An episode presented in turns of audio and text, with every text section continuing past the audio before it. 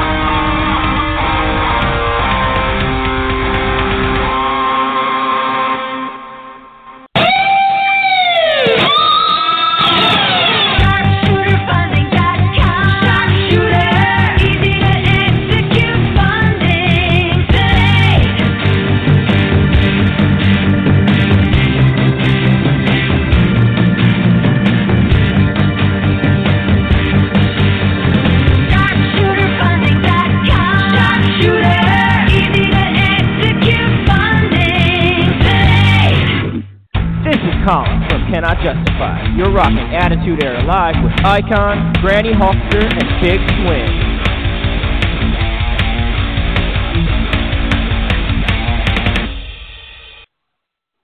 And here we are again, another Monday night. Uh, everybody is feeling good, I would hope. Uh, we got Icon with us, Granny Hulkster with us, another great lineup of guests with us. Uh, we've had a couple of pretty good shows past couple of weeks, uh, pretty entertaining, pretty interesting.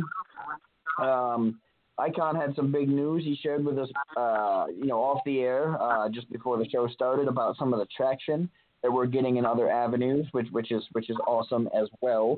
Um, it, it's it's you know the adult film community is, is really starting to catch on to us as well as the underground wrestling community, so that's awesome. Uh, but yeah, I mean it's it's good stuff, guys, and uh, you know keep up the good work and continue to push towards being the best and biggest non WWE sanctioned podcast uh, out there today. Right, and uh, we are not sellouts by any means, but uh, No. you know, I'll tell you something. Uh, I love doing this with you guys every Monday, and I have some other news I can't really share right now.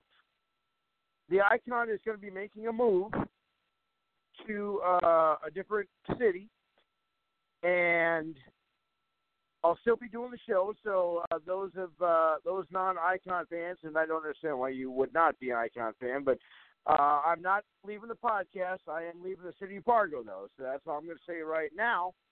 wait a minute, wait a minute, wait a minute. You're leaving the city of Fargo, but what about like all the NDSU games and stuff that you go to? I'll still be within close proximity to go to the games. Are you going to be in Minnesota or still in the state of North Dakota? Minnesota. Oh, cool. Okay. Cool, cool. So yeah, it's gonna it's gonna be an interesting thing. Uh, me and my fiance have decided that uh, the uh, apartment life uh, is not what we want, and we need to move on to uh, big people locations, and that's what we're gonna do. So uh, we're gonna Hmm. go across the pond in uh, Minnesota somewhere, and uh, we're gonna do this. Nice. You got to change all your license plates and change your license and change all that. Okay. Nice. Yeah, I hope I don't have to uh, give up uh, my icon plates. I'm sure there's nobody in Minnesota that has that plate. Um, you know, because everybody knows.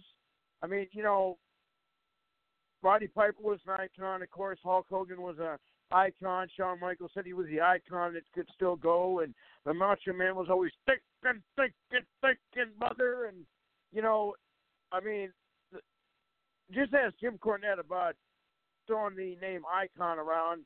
I'm still ticked off at the guy that uh, Jim Cornette, that is, who um, didn't mention me in that segment. Because I was known as the icon way back then. He didn't mention me, so uh, Wait, did did or Uh, did not mention you? he did not. And because of Okay. that, uh, you know, you know, I've asked him several times if he would come on our show, and uh, you know, uh, the response I get is, and I can. This is my best Jim Cornette impression. Uh, Gosh darn! I don't do podcasts because it's uh, it's below me, mother.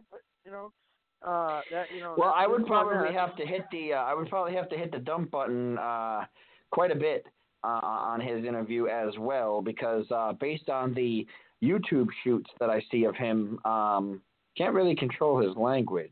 So yeah, No, right. can't. And uh, I do want to thank um, our guest from last week. Uh, he did bring the seven second delay button into our show. I think is I, I think that was the first time in a long time. I think the first time the seven second delay ever had to be used was because of my slip at one point. And yeah. I, I mean, we're we're on we're on a delay anyway, but all I have to do is just is just hit the button. I have to time it up correctly and hit the button. But uh, but yeah, I, I mean, we're on a little bit like I mean, we're live, but we're always going to be a little bit delayed from the internet airwaves to the FM airwaves. Like it's always going to be a little bit of a a delay. So all I got to do is just when I hear him say it, I just got to count to I think it's five seconds. I just got to count to five in my head and then hit the button. So not hard. And hard to uh, do. also, uh, I, I've also got some great feedback about uh, us going over. There's there is people that like to listen to the show live, but there's also people that have been that listen to replays and had you know have been listening to the replays now because they can't listen to us live, and they're they're they ask, well, hey, did you decide you guys are you guys on longer now? And I I explained to them. I said, no, we're not on longer but we are we do go over every once in a while. And tonight uh, is no exception. Uh, let you guys know offhand that we are uh, going to be going over tonight because, uh, from what I understand, our guests are going to be pretty powerful, and uh, we will have a lot of uh, stuff to talk to them about. So, yeah, so uh, our our show will probably go over again. Hopefully, we won't get disconnected from our guests when we do go over because when our show is over on the on the live feed, uh, you can't call into the show. And uh, yeah, we won't get we uh, won't get disconnected from who we're talking to, but nobody else will be able to call in. Right, and I did get a uh, I did get a, a couple tweets about that saying, you know, we had some questions for uh, your guest last week, but you wouldn't take our calls and said that we couldn't get. Uh, no, it wasn't me. We once once the uh, blog talk time is done, that's it. We can't take calls because it won't let us. It's not because we don't want to talk to you. It's not because we don't want you to call in. We just can't take calls past a certain time. And yeah, so for those of you who may have questions, um, if you are Eastern time, it is between 10 p.m. and midnight. Uh, Central time, it is same thing, 9 p.m. to 11, uh, and West Coast 7 to 10. So uh, again, once once it hits that, um, or excuse me, 8 to 8 to 10 rather. Um, once you hit or 7 to 9, I'm losing my mind today. Uh, once you uh, once you hit that uh, two hour threshold, um, it Blog Talk will will cut it off because we're not paying the extra, you know, forty bucks a month for the premium service to get an extra thirty minutes. So I'm not doing that. So, um, but anyways, but yeah, guys, um, you know, now Icon, when did you want to instill this whole watch along program you were pitching to us? Uh, well, uh, well, that's kind of in the embryonic stages as well. I, I like that term. You know, they used to use that in the. Uh, um, it's kind of the. Um, um, uh, embryonic stages right now. Uh, there's a couple guests that uh, I I want to get on. What we'll do is we'll do like a uh, the last hour watch along of uh, what maybe SmackDown or uh, we'll all record Monday Night Raw, and uh, I like to do it live, but you know we could probably do it on recording too. Um, and like if uh, there's guests that can't be on like a Monday, but they can be on like a Friday or a Tuesday, that's when we would do it. Uh, so we would watch the last hour of Raw or SmackDown, and then have the guests come on the last hour because uh, you know they're you know it'll be a powerful thing. Uh, and our guests will be calling in from five seven one number, the first guest, as I've been informed. So be watching for that. Five seven one.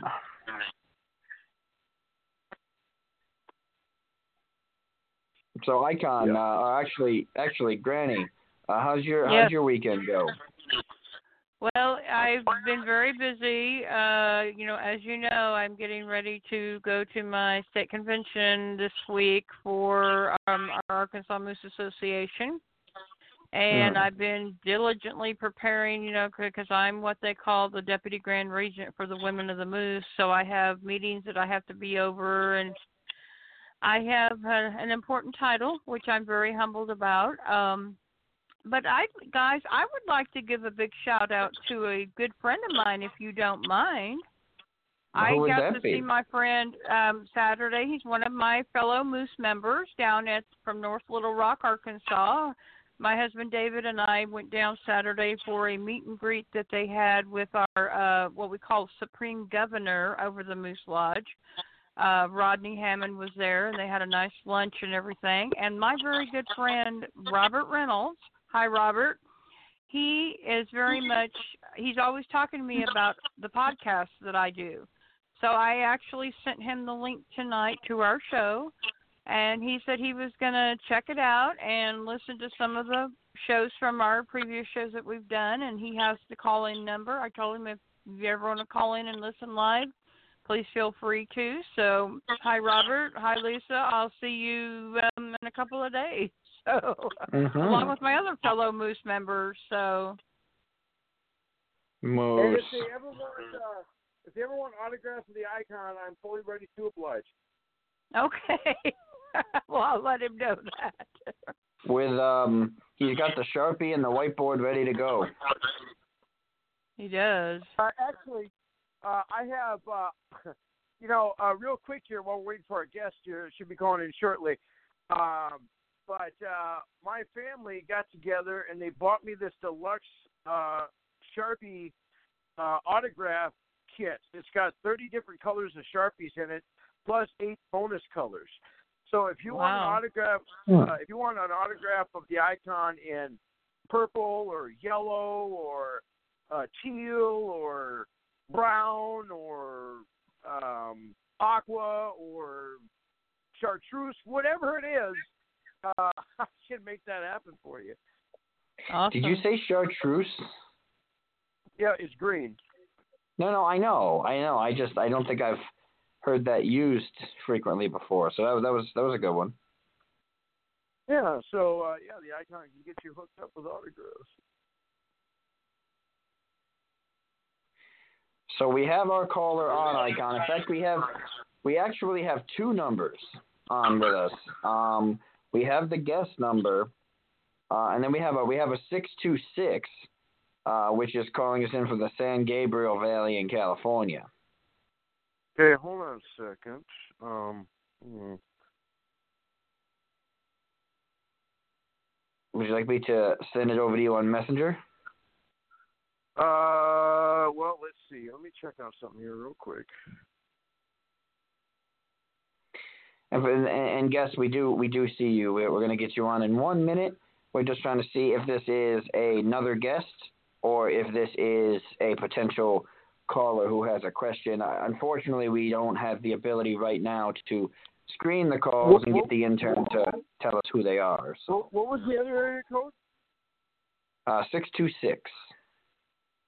Okay, I I, I don't uh, know what that is. Well, I'll tell you what. Let's bring on the the guest, and then we can uh, bring on the Yep. caller. And if we have to, uh, if we have to um, dump them, we'll do that. That we will, but we'll see. We'll see what happens. All right, so I'll bring the guest on first, so we can get them going, and then and then we'll bring the other caller on and go from there. So I can do your thing. Ladies and gentlemen, stepping out of the green room and walking down the aisle, stepping in the ring right now, a multi-champion from multi organizations. She's got more championships than the Ultimo Dragon.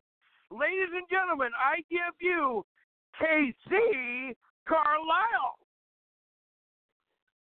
Hi guys, thank you for that intro. How awesome! I don't know if I have more than Ultimo, but I'll take it. Thanks for having me on. Uh, so No if you have the liner, we'll go ahead and take care of that. You, we'll go ahead and take care of that now. Then we'll interview you. I'm sorry, I'm having trouble hearing you. What was that? Uh, do you have the uh, that liner I sent you? We'll go, we'll go ahead and take care of that. Then we'll uh, go through the interview. Okay, you ready? Hey everyone, this is Casey Carlisle. You're listening to the Attitude Era Live with your hosts, the Icon, the Big Swing, and Granny Hulkster. Awesome. So, uh, Casey, uh, you are a multi-champion, uh, as uh, people have seen in the card I made for you. Uh, can you tell us, uh, give us a little background about yourself, and we'll uh, ask you some questions, and we'll kind of do a little round robin, and then we'll go from there. Um, well, I've been wrestling for going on 15 years. I started watching it as a kid and fell in love with it. Decided it's what I was going to do with my life and did that.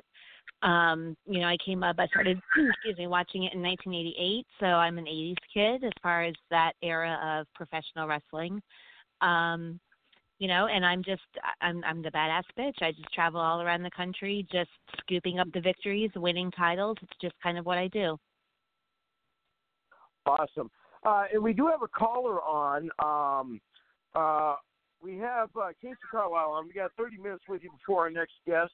And uh, I don't know what uh, our second guest is calling from, so. Uh, I uh, do, I California. don't. We'll put we'll, we'll put him on. Let's just see who it is, Okay, and right. then we'll go from there, and then we'll we'll we'll finish with uh, Miss Carlisle here. So, uh, six two six, what's up?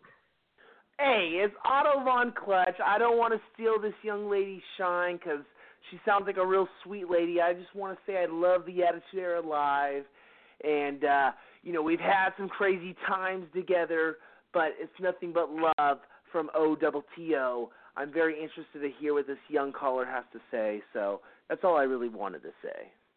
All right, well we'll Well, jump back you. on. Um, we'll jump back on with you in a minute. Talk to you with, about some stuff. Uh, uh, I'm gonna mute you so you can still you can still hear uh, what she has to say um, as well. But then uh, in between guests, we'll come back and catch up with how you've been doing. Okay, so uh, Casey, now you mentioned, uh, you know, you mentioned that you're like the, uh, you know, the ultimate, ultimate when it comes to being an in-ring technician. So, with your ring style, are you, do you have more of a technical, like a Bret Hart? Are you like a high flyer, like Rey Mysterio? Are you like, do you have like that grunty style, like a Stone Cold Steve Austin? No, I'm not a high flyer. I think anybody who's ever watched any of my matches would be able to attest to that. I'm an old school brawler. I'm just, you know, I go in there and I just fight and I do what's needed to get the job done and to win the match. So it's not, you know, I wouldn't even call myself technical, although I very am. I'm, you know, obviously very skilled in the ring, or I wouldn't be as successful as I am. Um, but I'm just a brawler. I go in there and I do whatever it takes, whether it's something the fans like or not, whether it's sometimes out of the lines of the rules or not. You know, that doesn't usually matter to me. All I'm all I'm focused on is leaving that arena victorious and if there's a title on the line, I'm planning on my bag being a little bit heavier when I leave too.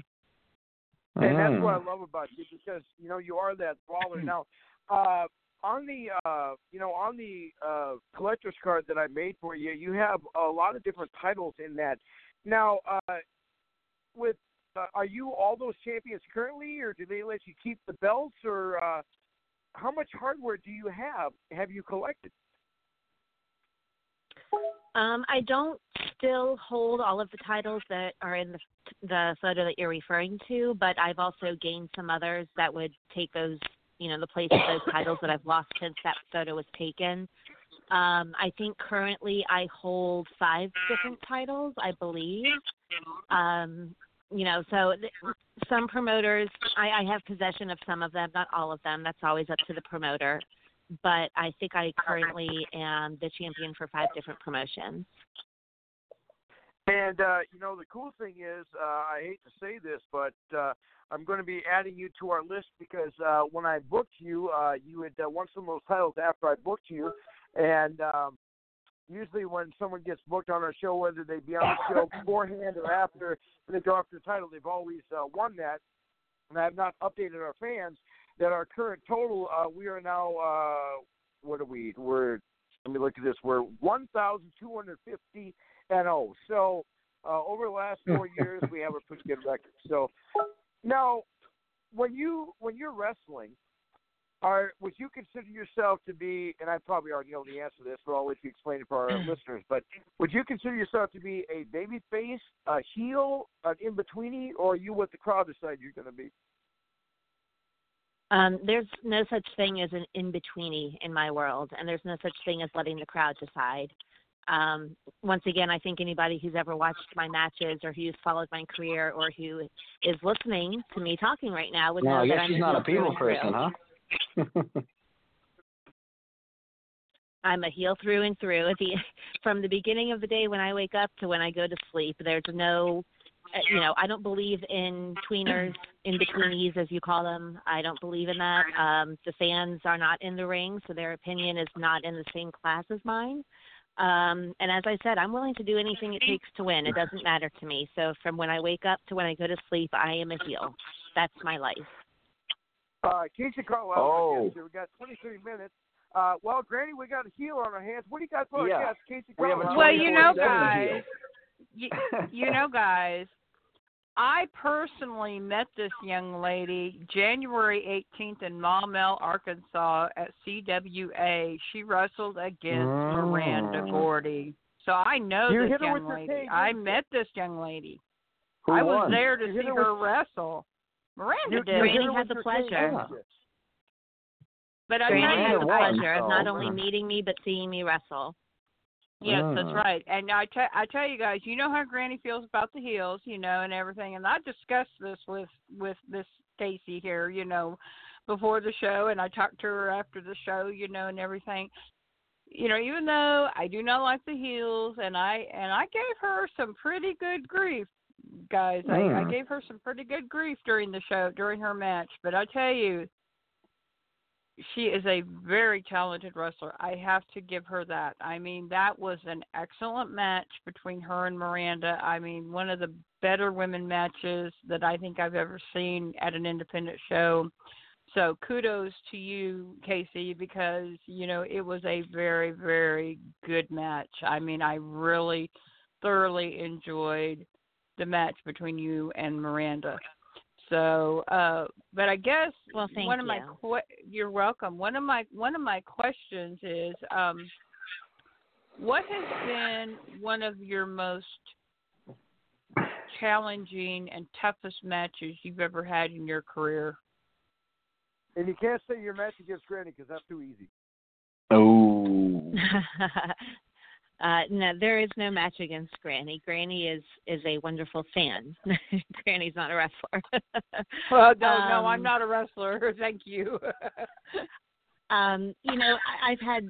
I mean, I've been wrestling, as I said, for going on 15 years. I've probably started to forget some matches at this point, to be honest. But um, you know, if, if I had to pinpoint one as far as toughness, not just in the opponent, but in the circumstances surrounding the match and so forth, um, you know, I would probably go back to uh, 2012 when I wrestled Tasha Simone for the NWA Women's Title, and um, you know, Tasha was a very solid and a very formidable champion. Um, and I had a very tall task when I was stepping in the ring with her, especially with the title on the line.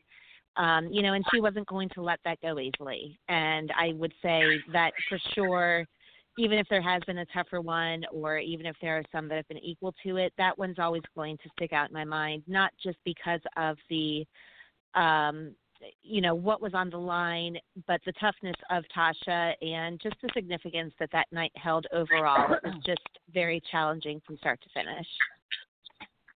awesome, amazing. So, That's awesome. well, Uh, uh, Miss Carlisle is our guest here. We have 20 minutes here with uh, with Miss Carlisle.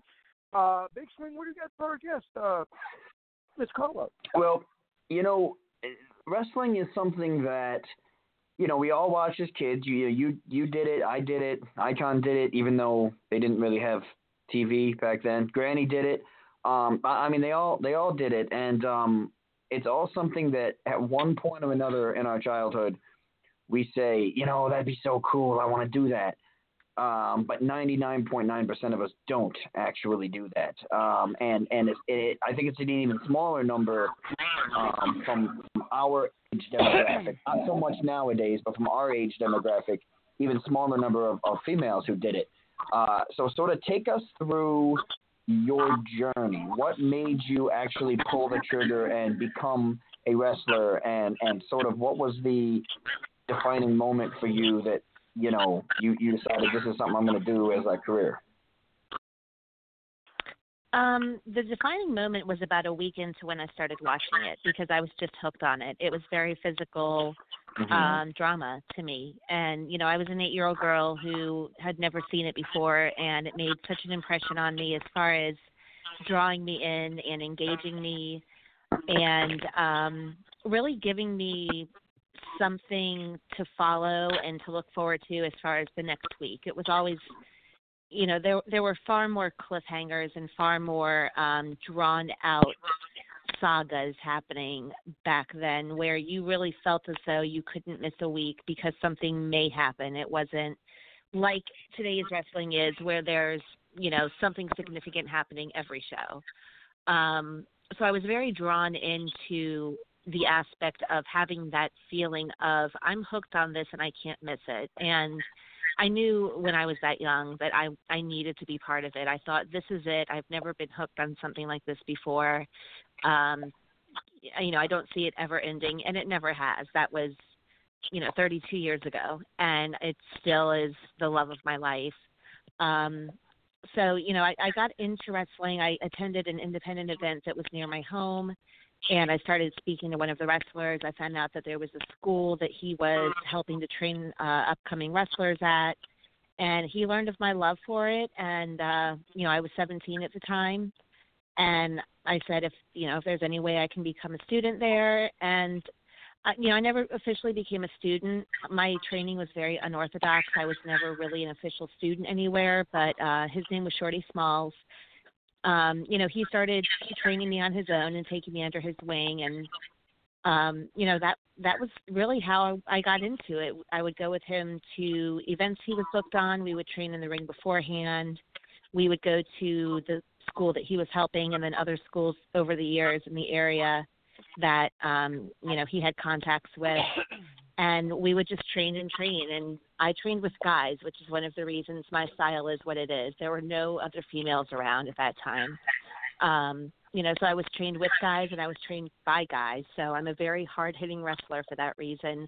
And I'm really proud of it. And I love the way that I came into the business and how I was trained. And uh, did you um did you feel like starting it up like was this always something that you were dead set I'm going to do this or was this something where you were like, "You know what? I'll try my luck, see how it goes," but you didn't really have expectations? Mm, I knew from I knew from the get go that it was what I wanted to do, and I'm the type of person, you know, uh, when it's 1988 and you're a little girl who is in love with professional wrestling and you tell everyone you're going to be a wrestler, it's it's a different reaction, you know, because there weren't as many. That was when uh, WWF was starting to kind of phase out their women's division at the time. And so it was more of like the pat on the head, yeah, that's really cute. Sure you are type of attitude. But I knew that I wasn't going to stray from the business. I knew that pro wrestling was kind of my love and I was going to find a way come hell or high water to be involved with it. So I never really doubted the fact that I would be involved with it um you know it, i mean there were some times when i wasn't sure if it was actually going to pan out of course. I think everybody goes through that no matter what they're pursuing. But um you know i i never really allowed those thoughts or those doubts to take over my mind. I might have wallowed for a minute and thought you know what? No. Um you know this has been my thing since that moment and I know that and there's nothing else that has my attention especially to this degree so there was no way I was going to let it go no matter how quote unquote successful I ended up being like you said not everybody gets to actually uh chase and live out their dreams and I had the opportunity so I wasn't naive to that and I wasn't going to let it slip by Nice. Awesome. Uh, Casey Icon. Carlisle's our guest here. Uh, Icon, you want to go to Otto quick, see if he has a question for Casey? Uh, yeah, one second. Casey Carlisle, our guest here. We got about 15 minutes here with Casey. Uh, let's bring Otto on. And uh, Yeah. what do See you if got, he's got a question. Oh, from one wrestler to another here, so that'd be cool. Is he with us? He's on the line. Maybe not. Is he? You know what? I think he thinks he's um being muted, so I don't know if he doesn't have the phone near him or what. But all right, I'll jump back right. to him in a minute here, and, and I'll get confirmation that he's here, and then I'll, I'll have him ask his question because maybe he's Oh, uh, stepped away or something, pee break or whatever. All right. But all right. Uh, well, Casey Carlisle's our guest here. So uh, now we're going to kind of circle back to me, and I'm going to ask you some of the, the tougher questions. And uh, I'll put this to you like I asked all independent wrestlers, and no one has ever answered it the same. So I'll put this to you. Um, it's two part question. Now, let's say that there's a WWE official or an AEW official watching uh, that's at a show that you're at, and they're watching. They come up to you and they say, you know what? You would be awesome with our organization. And they, uh, you know, they offer you a big time contract. Two part question. One, is that something you'd want to do? And two, if you do get there because you got the drive to do it, would you not big time us and still talk to us and still be our friend and let me talk to you and all that stuff? What do you think? Um, well, to answer the first part of your question, yes, of course. I, you know, um, if anybody has a chance to reach a, reach a certain pinnacle in their profession and they turn it down, I kind of laugh at them. Um, you know, if the the door of opportunity is there to do something a little bit bigger and a little bit more grandiose than you're doing, unless somebody has some very personal reservations against it, I don't see why somebody wouldn't jump at the opportunity you know whether there's an opportunity uh, that would lead to a short-term run, a long-term run, whether it completely flopped, the opportunity is an opportunity. Um, so the answer to the first part of your question is yes. The second part of your question is I never said that we were friends to begin with, so I don't know. I never called us friends. Oh, I'd do your well, podcast again. Well, I, I appreciate that. So I guess uh, you sending us autographs is not one of the questions. Is that right? Wow. well, they're for sale on my website. there we go. Oh, okay. Uh, all right. Well, you Uh, know, so guys, it, it, just real quick, you know, it was kind of funny because when I was talking to Casey after the event that night, and I was telling her about our podcast, she says, "Oh yeah, that sounds awesome. You know, send me the information." And then come to find out, Icon, you had already invited her to be on our show. and uh, now remember, we're not a podcast. We are an entertainment mecca. There's a big difference. Well, okay, I'm sorry, but I mean, you know, but uh, but when I was talking to her about our show, you had already, you know, when I sent her the information, then she says, "Oh yeah, he invited me to be." so it's kind of funny that you you're know, not a. I'm sorry, you're not a podcast. You're a what? An entertainment mecca. An entertainment mecca. So what else do you do that makes you a mecca? Uh, well, with all the different guests. That, I'm not even touching this one, guests that Icon. You said it, not I'm me. not either. Do you? Yeah, this is all on you. I'm dying buddy. to You- know is- what else you do that makes you a mecca. Well, with all the guests that we get uh, that are not just wrestlers, um, it uh, makes us more than a podcast. You know, and uh, we're out of the far reaches. Like it's just unbelievable how over we're getting um, on what we're doing. It's great. Okay. That works. So, yeah, sure. now, I'm, now I'm going to I'm I'm going to ask you some tougher questions now, uh, since you uh, since we can't get freebie autographs, uh, which is kind of sad to me. But anyway, uh, so my next question is, uh, you know, uh, every great uh, wrestler, uh, including yourself, has a a, a a a finishing maneuver. So I want to know what your finishing maneuver is, what's it called, what's involved, and then we'll see if one of us would uh, be willing to let you practice it on us. Well, none of you guys are wrestlers, so that's out of the question. That's the thing. What? You guys It's a are. liability I, I would icon. put you in the It's liability. hospital. You you would end up in the hospital if I practiced on you. That that's just out of the question.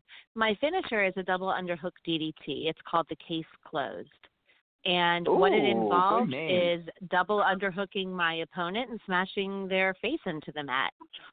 So like a pedigree, basically. No, no, it's not a No. pedigree. I don't um I don't deliver it the same way. It's it's a Okay. double underhook DDT. Yeah. I'm gonna I'm the, gonna the Google that. I pedigree, see the what looks person like. giving it put the, the pedigree involves the the giver going down on their knees along with the person, and I don't. I go all the way to my hip in order to maximize the amount of impact that my opponent has against the mat. Oh, okay. All right, let, let me Well, let me look this up uh, real quick here. awesome. Double underhook. It's oh, less it's less of a spike than okay, a I pedigree. see it. Yep. Uh, I've seen Mick, Mick Foley do it a couple times. Okay. Cool. Cool. So nice. let me let me ask you this: uh, I've seen those. when uh, with your with your wrestling schedule, how often uh, are you are you out there wrestling? Once a week, every other week, twice a month, a couple times a month, uh, a couple times every quarter? How often do you uh, put yourself out there? no, I, I'm a professional wrestler. I'm in the ring two to three times a week. Sometimes one, sometimes two, sometimes three. If I'm not in the ring at least every week, then it's because a booking fell through or I may have a family event that's conflicting. Um, but for the most part, I'm in the ring at least once, sometimes three times every week. I don't do the quarterly, once a month crap. No. I'm I'm a professional wrestler. It's, this is what I live for.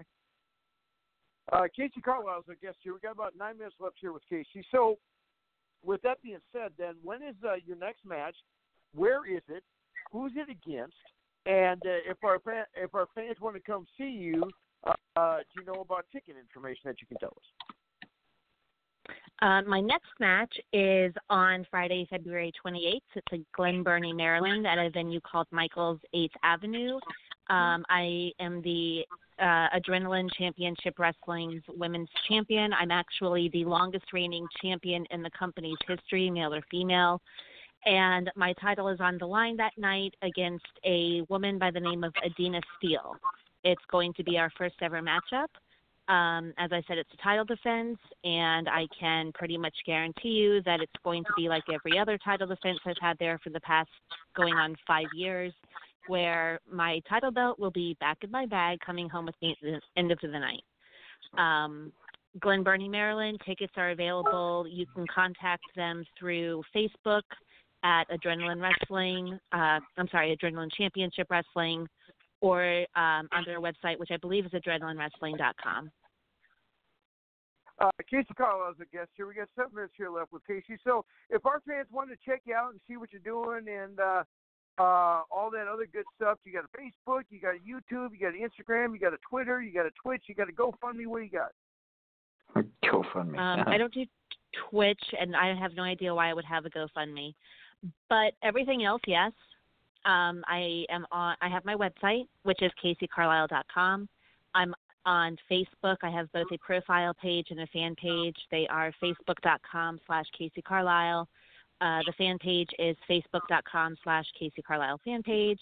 I am on YouTube under Casey Carlisle. I'm on Twitter at Casey Carlisle. I'm on Instagram at Casey Carlisle. Basically, the easiest thing to tell people is if you spell my name correctly and Google me, you're going to find me. Spell it for us. K A C E E space C A R L I S L E. There you go. Don't put a space in their name. Put a space in the website. There you go, ladies and gentlemen. So, uh, Casey Carlisle's our guest here. We got about uh, six minutes here left with Casey. So, um, you know, you mentioned you're you're out there wrestling, you know, two, three uh, times a week, which is awesome. Uh, you know, that's uh, that's a pretty hefty schedule. Now, when you're when you're booking uh, and you get booked, you know, two, uh, three times a week, are you at the same location for those three days, or do you like go here and then go like 100 miles over here, go back 25 miles the other way? What kind of travel schedule is that like, or isn't there any? Um, it's been both. It all depends. It, it's all completely dependent on who I'm booked for and where they're located and the circumstances. Um, you know, there have been times when I've driven.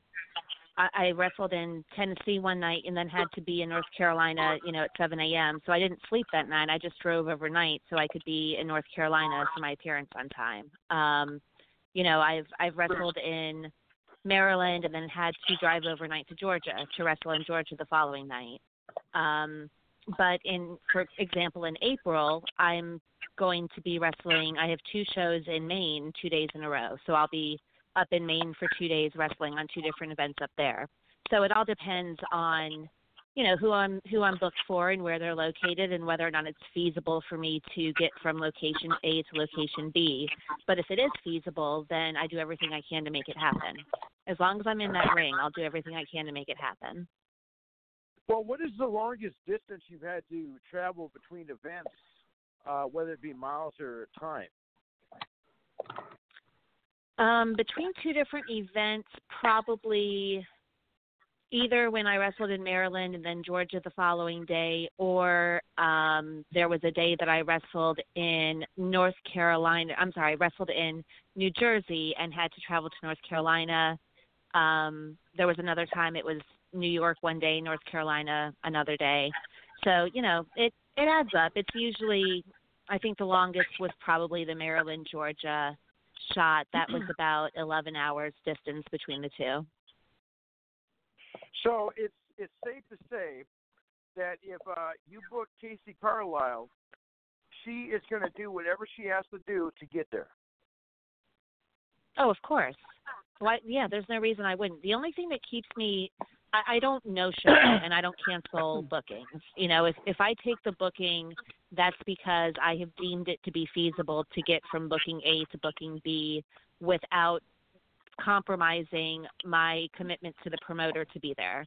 So unless an act of God happens, unless you know something major happens that prevents me from being there, I'm going to be there. I might be tired, but I'm going to be there. And uh, I'm just going to throw this out there. We got Casey Carlisle here. We got about three minutes left here with Casey. Uh, I'm just going to throw this out there. You know, you mentioned that we weren't friends, and I, I find that sad, unfortunately. But if uh, the icon wherever you uh, uh, come to a town uh, that you're at, uh, you think you might be able to get them a ticket or uh, a backstage pass to come hang with you? I no. No, I'm just. It depends. First of all, I have a thing with people that refer to themselves in the third person, so that right there might need to be tweaked a little bit, Mr. Icon. Um, backstage passes, no. Backstage is for wrestlers. It's not for anybody else. Um, tickets, it depends on the promoter. All right. Well, so noted. Uh, uh, I don't know uh, how this thing went 360 degrees on me, but it, it kind of did. We got Casey Carlisle here. We got tends about, to have a, we got about tends to happen to you a lot. We got about 120 seconds here left with Casey. You're talking so, to a uh, heel, Icon. You're talking to a heel. Do you know who you booked for your your podcast? It's not a podcast. I love Uh, it. it's I tried It's. Casey. Casey, Casey, Granny tried to warn him about you. I tried to warn him, and he. I guess he just didn't hear what I was saying. He didn't You know, believe you, I- Granny. You he, he, he did, he did not. He did not believe me. I said, Icon. I said I met this woman personally. I know what she's like. I saw her before the show at the meet and the greet. I saw her in the ring. Yes, I know she is the biggest heel that I've ever seen. And I guess he just didn't believe me, Casey. He He's- didn't believe He's what I was indirectly calling you a liar, Granny. He's indirectly calling well, you a liar. You know, well, that's okay. I mean, you know, Granny does what I have to do best, and you know, and and you know, and guys, you know, Casey saw Granny in action too. So you know, Granny, she saw what Granny can do too. So you know that I saw the T-shirt makes- in all its glory, live and in person. and that that that made it really fun that night. So Well, I'm glad it was is- a fun that is night for awesome. you. I'll tell you what, Casey, I do uh, I do appreciate you joining us tonight. you've been uh, you've been awesome, and uh, we uh, would like to have you on again, possibly. And uh, you you Hold on, before before we leave, let me see if Otto is still Otto. You still here? Yeah, bruh. Okay. Well, uh, hey, uh, wrestler to well, wrestler to wrestler. Do you have anything to ask Casey before we cut her loose? Well, hold on a second. Hold on a second. Okay. I found Okay. out uh, our our our next guest uh, when they call in, we need to go to them. So we got to do Yeah, that. I will. I got you. So just real Nine quick. one Yeah. number, I believe. Coming Okay. from a heel to another heel, I gotta say I really like the way she conducted herself in this interview. She didn't basically crack under pressure with the icon's questions. She's a real badass. I gotta say, this chick sounds fucking tough. Well, That- I'll tell that's- you what, she Otto, does. Thank you if for wanna- being observant and wise. That's exactly how well, you I'll tell you describe what. Otto, if you wanna, if you wanna hang on, we got a we got another guest that you know at the end here. So if you want to hang on, uh, you you Yep, know yep. who our third guest is. So just, Well, they're uh, they're on around. now. They're, they're, the nine one five is on now. Icon. All right, I will go ahead and introduce him. Put him on. Put him on hold. We'll put All her right, on. Casey. all right? It was it was great to talk to you, and uh, hopefully Thanks, we'll hear from you Casey, again. for coming on our show. Thank you guys. Enjoy the rest of your night. Bye bye. Um, I'm gonna put Otto. Otto uh, again. Feel free to listen in. I'll go to you if you have any questions as well. Icon. I'm gonna put them on, and bada bing. Ladies and gentlemen, stepping out of the green room and walking down the aisle, about to step in the ring with us right now, the greatest general manager in the history of the WWE, and also a gal I always wanted to go out on a date with. Ladies and gentlemen, I give you Vickie Guerrero. Excuse me. I said, excuse me. Hey everyone, this is Vickie Guerrero. You're listening to the Attitude Era Live with the host, the icon, the big swing, and Granny Hulkster. hey guys, Hey, Hey, Vickie, How are how you? are you? I'm great. How's everybody doing? good. You know, I gotta tell you, I gotta tell you, Vickie, how much I love you, and I'm glad that you're here right now. Rawr. You're making my cougar come out. That's what I was hoping. Here, here's what we're gonna do. Uh, we have uh, Vickie Guerrero as our guest here. We got 45 minutes here with Vickie, uh, and we're going to uh, we're we're we're going to go around. We're going to give everybody ample time, and uh, if we have to go over into our next guest, uh, we'll just run it over, and everybody will have to download the thing. So uh, everybody knows who Vickie Guerrero is. Everybody knows that she's the greatest general manager ever. Uh, but my first question is, my Mm, first question okay. uh, you know, when you uh, when you bec got into the uh, the role of the WWE, um, how did that come about? Uh, did you call them, or did they call you and say, "Hey, you know, we're you know we'd like to have you"? How did that come about? Um, well, you know, I worked with Eddie before he passed uh, for SummerSlam during the uh, Rey Mysterio uh, child custody match, and so I did some backstage vignettes and some stuff with Eddie. And WWE realized that you know that I could memorize and I wasn't scared of the crowd. And actually, my daughters were with me, so we handled ourselves pretty well.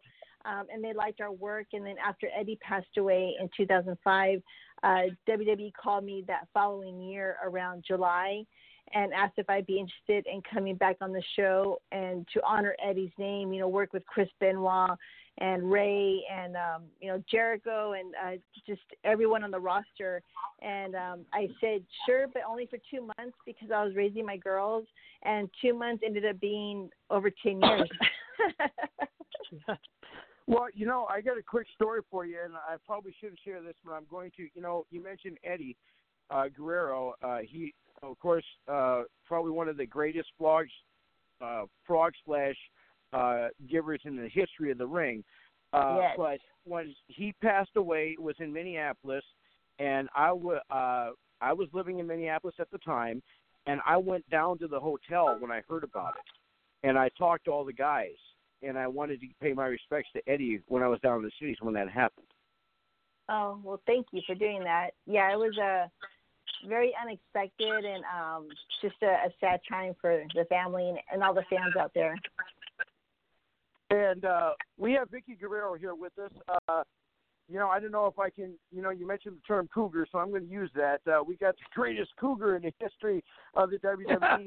Uh, so I'm kind of curious, and then uh, I'm going to ask you another question, and we'll kind of go around the room. Then we'll come back to me. and I'll ask you the the harder question. But uh, you know, everybody, uh, I'm getting tweets right now. Everybody's wondering where the whole "excuse me" came from. Is that because uh, you know when uh, maybe Eddie didn't do the dishes or the kids didn't do the dishes? They said they didn't want to. How did that How did that come about? No, uh, it didn't come from home at all. Uh, excuse me came about when I was uh, I was getting ready to do a live TV show, and I usually get about four to five promos during the show, and um, they kept changing my first promo about four or five times, and uh, Teddy Long was going to push me on the wheelchair to go into the stage, and my promo changed, and it just got it went from two promos to five promos, and then we went live. And uh, Teddy Long tells me, he goes, "You're gonna, you're gonna screw this up, aren't you, playa?" And I'm like, "I think tonight's the night. It's gonna happen." and um I forgot my promo and I went blank and I just yelled back, "Excuse me," because the fans were being so horrible and throwing me fingers and they were yelling Oh, at me my. to go home and they told me to to uh Oh, my. you know to get out of the wheelchair and just walk off the stage because I wasn't worth it and so I just started yelling, "Excuse me," and they yelled back at me and it was just a huge reaction and um, it was a great response. And so the writers wanted to use it the following week, and it just became it was my stick after that. Hmm. Okay, so when you went when you went backstage, was Vince McMahon like, God damn, that's good stuff? uh, well, you know, I mean, I I was professional to you know kind of remember the bullet points of the promo, so I kind of summed it up. My promo was probably about two pages. I ended up summarizing that promo within like three sentences, and I went backstage, and they knew I had I had messed up, but uh, I, I had a pass. I think everyone gets a pass, and after that, I never forgot a promo after that. Uh, the lovely Vickie Guerrero is our guest here. We got 41 minutes here with Vickie. We're going to go around the room. Uh, Granny Hulkster, what do you have for our guest? The lovely, the cougar, Vickie Guerrero. Well, it, it is a true honor to get to talk to you, Vickie. I, I'm I'm not a wrestler. I mean, I've had this gimmick name for like 25 years because I am like a huge wrestling fan. I, like name. love. Cool. Oh well, you, you know, one of my former coworkers gave me this name. I said, "Why would you call me Granny Hulkster?" He said, "Because you love wrestling." And my original shirt says, "What you gonna do when Granny Hulkster goes crazy on you?" And I tell you, I would have. I mean, if I'd ever gotten to see you at a WWE event, because I don't like the heels, but I can talk Oh, some pretty good. I, I could talk pretty good smack. I could talk some pretty good smack, you know. And a lot of my wrestling family, who I'm not related to, that's why they love having me at these shows, at these independent shows that I go to, because I help get the crowd going. And but I was a fan of Eddie's back in the day. You know, my husband, the man that I'm married to, he got to meet Eddie Guerrero at a wrestling show here in Wow. Arkansas like several years ago, and he was just saying how nice Eddie was, you know, and everything, and how nice he was. I mean, I've met Chavo Guerrero Jr. You know, we've seen we've met Uh-huh. Chavo several different times, and but I I always uh-huh. loved watching you on WWE, especially you know when the fans were just giving you grief and just you're like, excuse me, and it makes me think of a funny story. Before the Granny Hulkster name ever came into play, I was at an independent show. I live in Arkansas. Uh-huh. And the guy that was wrestling against Matt Riviera, he comes down and uh-huh. Matt's pointing to his cheek, cheek, and all the women, you know, kiss him on his cheek, and he goes woo, and the guy he's wrestling with, he's uh, his name was Sean Schultz, and he says Matt Riviera, that's the most disgusting thing I've ever seen, hugging and kissing on those obese women, and just out of the out of my mouth, I I'm standing there by the by the barrier thing, and I'm like, excuse me. I'm not obese. That's something that I'm not. Your little troll of a manager, his mom addresses him funny. you know, that's funny. Um, thank you for your sweet words about Eddie. But you know, it's usually the, it was the older women, the elderly women, that gave me the worst time. You know, around the ring because I used to walk around the ring a lot, and they they were just vicious women. I mean, and, but it was all in fun, you know. And I think it's they had the younger guys, and they really wanted to be me. That's why they didn't like me. But you know, tough luck. Well, you know, but I, but I mean, I really did enjoy watching you all those years that you were on WWE. I really did. I mean, Thank like you. I said, I, I, I, I try to make it. I try to make it fun for the other fans, you know, and. I mean, I've had wrestlers threaten to throw me in the ring. I've been handcuffed to a manager you know, a sometimes at a thing, wrestle, at an independent show, you know. So, I mean, but I'm I, I'm not I'm not vicious. I'm very I, I have a very kind heart and I love my wrestling and I love my wrestling family. But it's just a true true and my son, he's been a wrestling fan for years. My husband, we all love to watch wrestling. I mean, we just we we love to watch it, and it's just a true true honor to be able to get to talk to someone like you that's been part of, that was part of the WWE for all the years that that you were a part of that. I well, mean, thank I just you. Yeah, thank you. yeah, without you Uh, guys, Vic- you know, the fans. Vickie make this Greer is our guest so. here. We got about uh, 37 minutes here with Vickie. Uh, well, I'll tell you what, Vickie, I got a real treat for you because the next guy we're going to bring on, uh, the Big Swing, um, he Oh, boy. Uh, his his Wait, favorite Icon. wrestler is a guy Icon. uh, that he, what? Hold on a I second. I you- you're stealing my thunder here. I was gonna tell her. I know. Just wait. let just let wait. let Big Swing let Big Swing tell his don't take All his right, thunder well, from hold him, on. Icon. I, I know, uh, Vickie. I want to introduce you to the Big Swing. Uh, he's a great guy, and uh, he wants to ask you about maybe someone that you had a love interest with. Big Swing, what do you have for our guest? Vickie Greer. We Hi, have Big 36 Swing. minutes. Hi. Well, well, it's not, it's not, it's not Eddie because I know that that was a real life love interest. Um, it's more the fact that they they give me a lot of flack here, uh, a lot of a lot of grief, a lot of a lot of crap uh, about my all time favorite, um, and, and that is a man known as Adam Copeland or Edge. And I know him quite well. oh, I, I know, I, I'm aware. And um, you know, now Edge, you know, for the benefit of flash photography and Edge and Christian in the '90s and all that, and, and early 2000s. Okay, cool. Yeah, Edge was just there, but the rated R superstar Edge uh, was was you know my my guy growing up. He was oh my god, and so.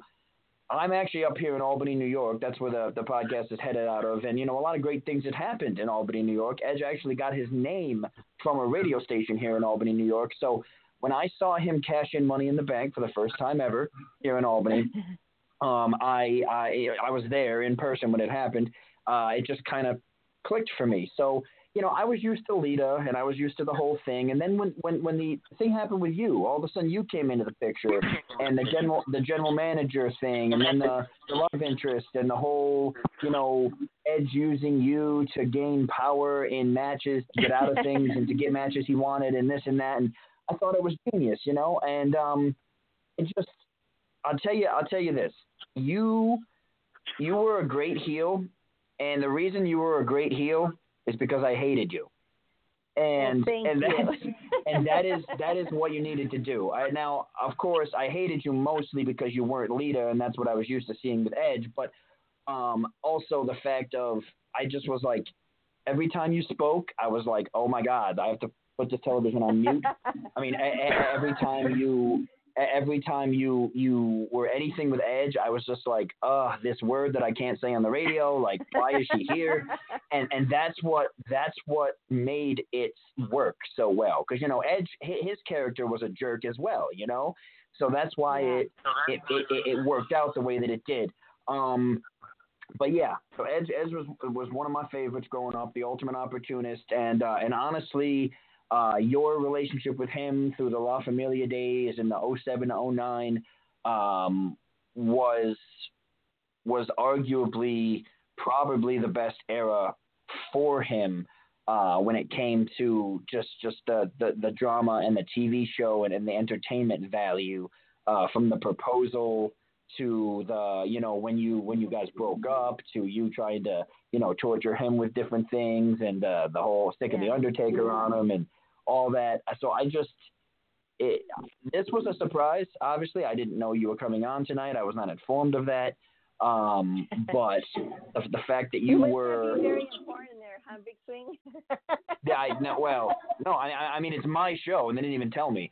So, so no, but but it's it's it's more it's more the fact of um of I you know I I am actually a little bit starstruck a little bit. I'm honest for words because somebody who you know was so involved with the Edge storyline.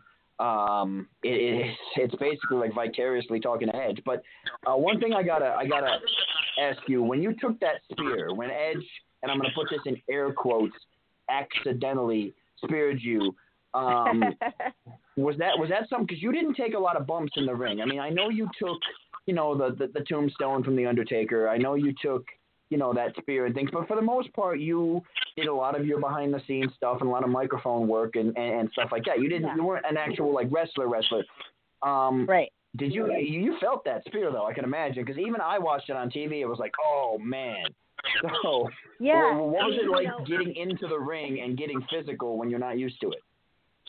Um, you know, I had a lot of great guys that helped me because I, I wasn't a wrestler. Um, you know, but uh when they wanted me to do things like the West Coast Pop, when Chris, uh, when Rey did the West Coast Pop off the top rope during Valentine's segment, when um, you know Edge proposed to me, Mhm. there was so many guys like Chavo Jr. and Dean Malenko just always wanting to help me and show me how to land and showing me what to do. And Edge was such a big part of the ideas for to be to have me be used in these matches. And I just I'm so grateful and I cherish our friendship because he really taught me so much.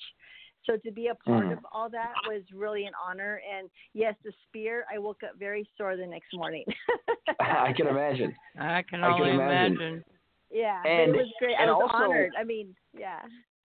Oh, and also working so closely because you know one of the biggest storylines through the 07 09 time period was uh, Edge and his you know holding on to his world title. But one of his biggest rivals was the Undertaker. Uh, I know Mark Calaway was like a locker room leader and everybody loved him um and and he was he was kind of the guy in the back but he Much was back to the respect dead him, man yeah. character after that was working with him so closely as intimidating as it looked on TV? Well, when when he Uh, was it in was- character. Um, it, it was worse in the ring. I mean, backstage, I love this man to death, and him and his Yeah. wife Michelle McCool. I mean, they're just they're my family. So to, Mm. um, but you know, to work with him in the ring was just first it was an honor, and you know, for to have be the only female that got tombstone by him, I will always go down in history as that, and I'll be very honored to be remembered by that. Mm.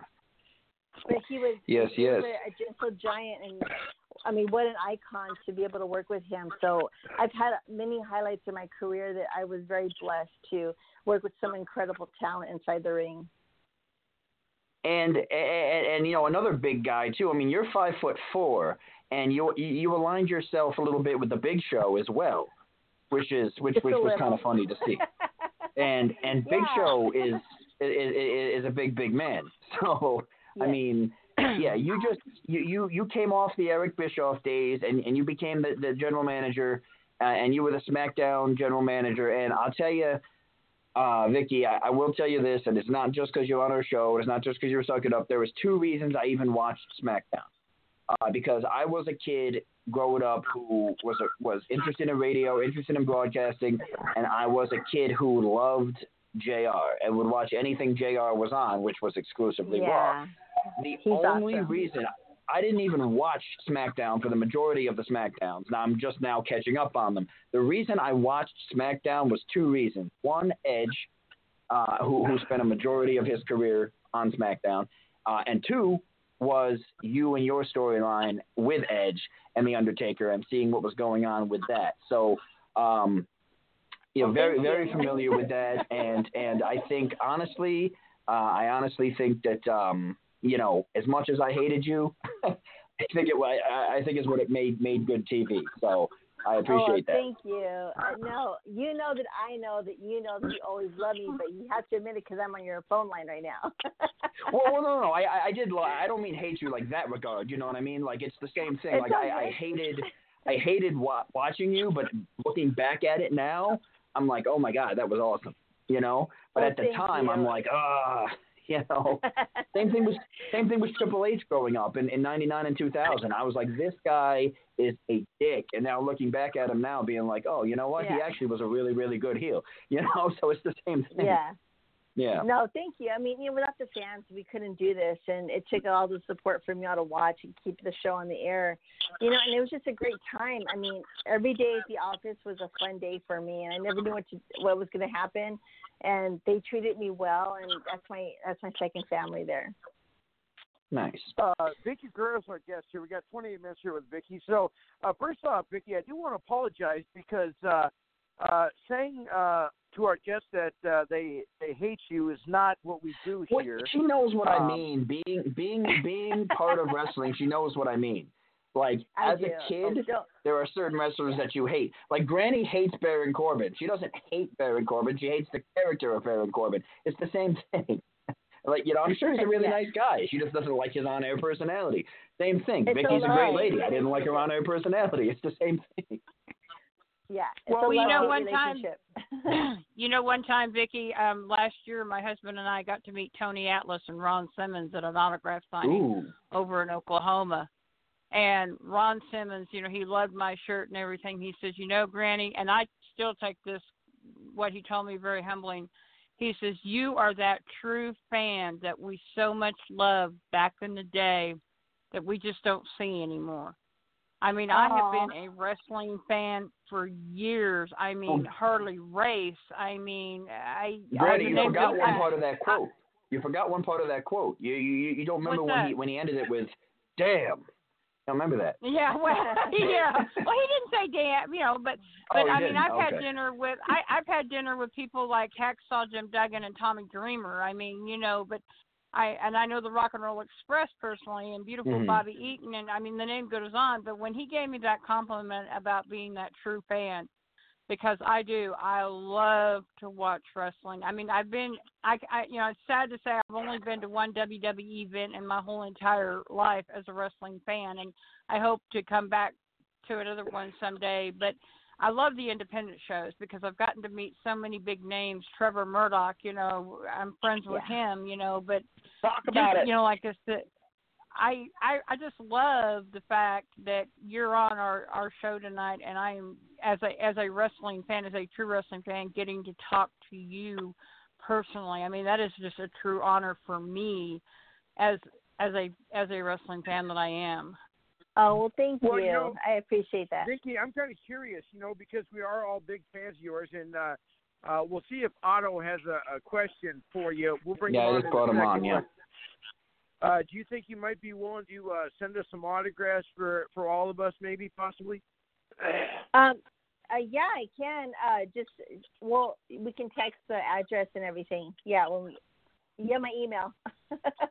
Yeah, yeah, I do.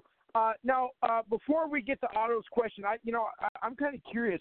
You know, uh, back when uh, you know Eddie and uh, Chris Benoit and Perry Saturn and Dave Malenko, when they decided to jump ship, as they say, from you know WCW to the WWE.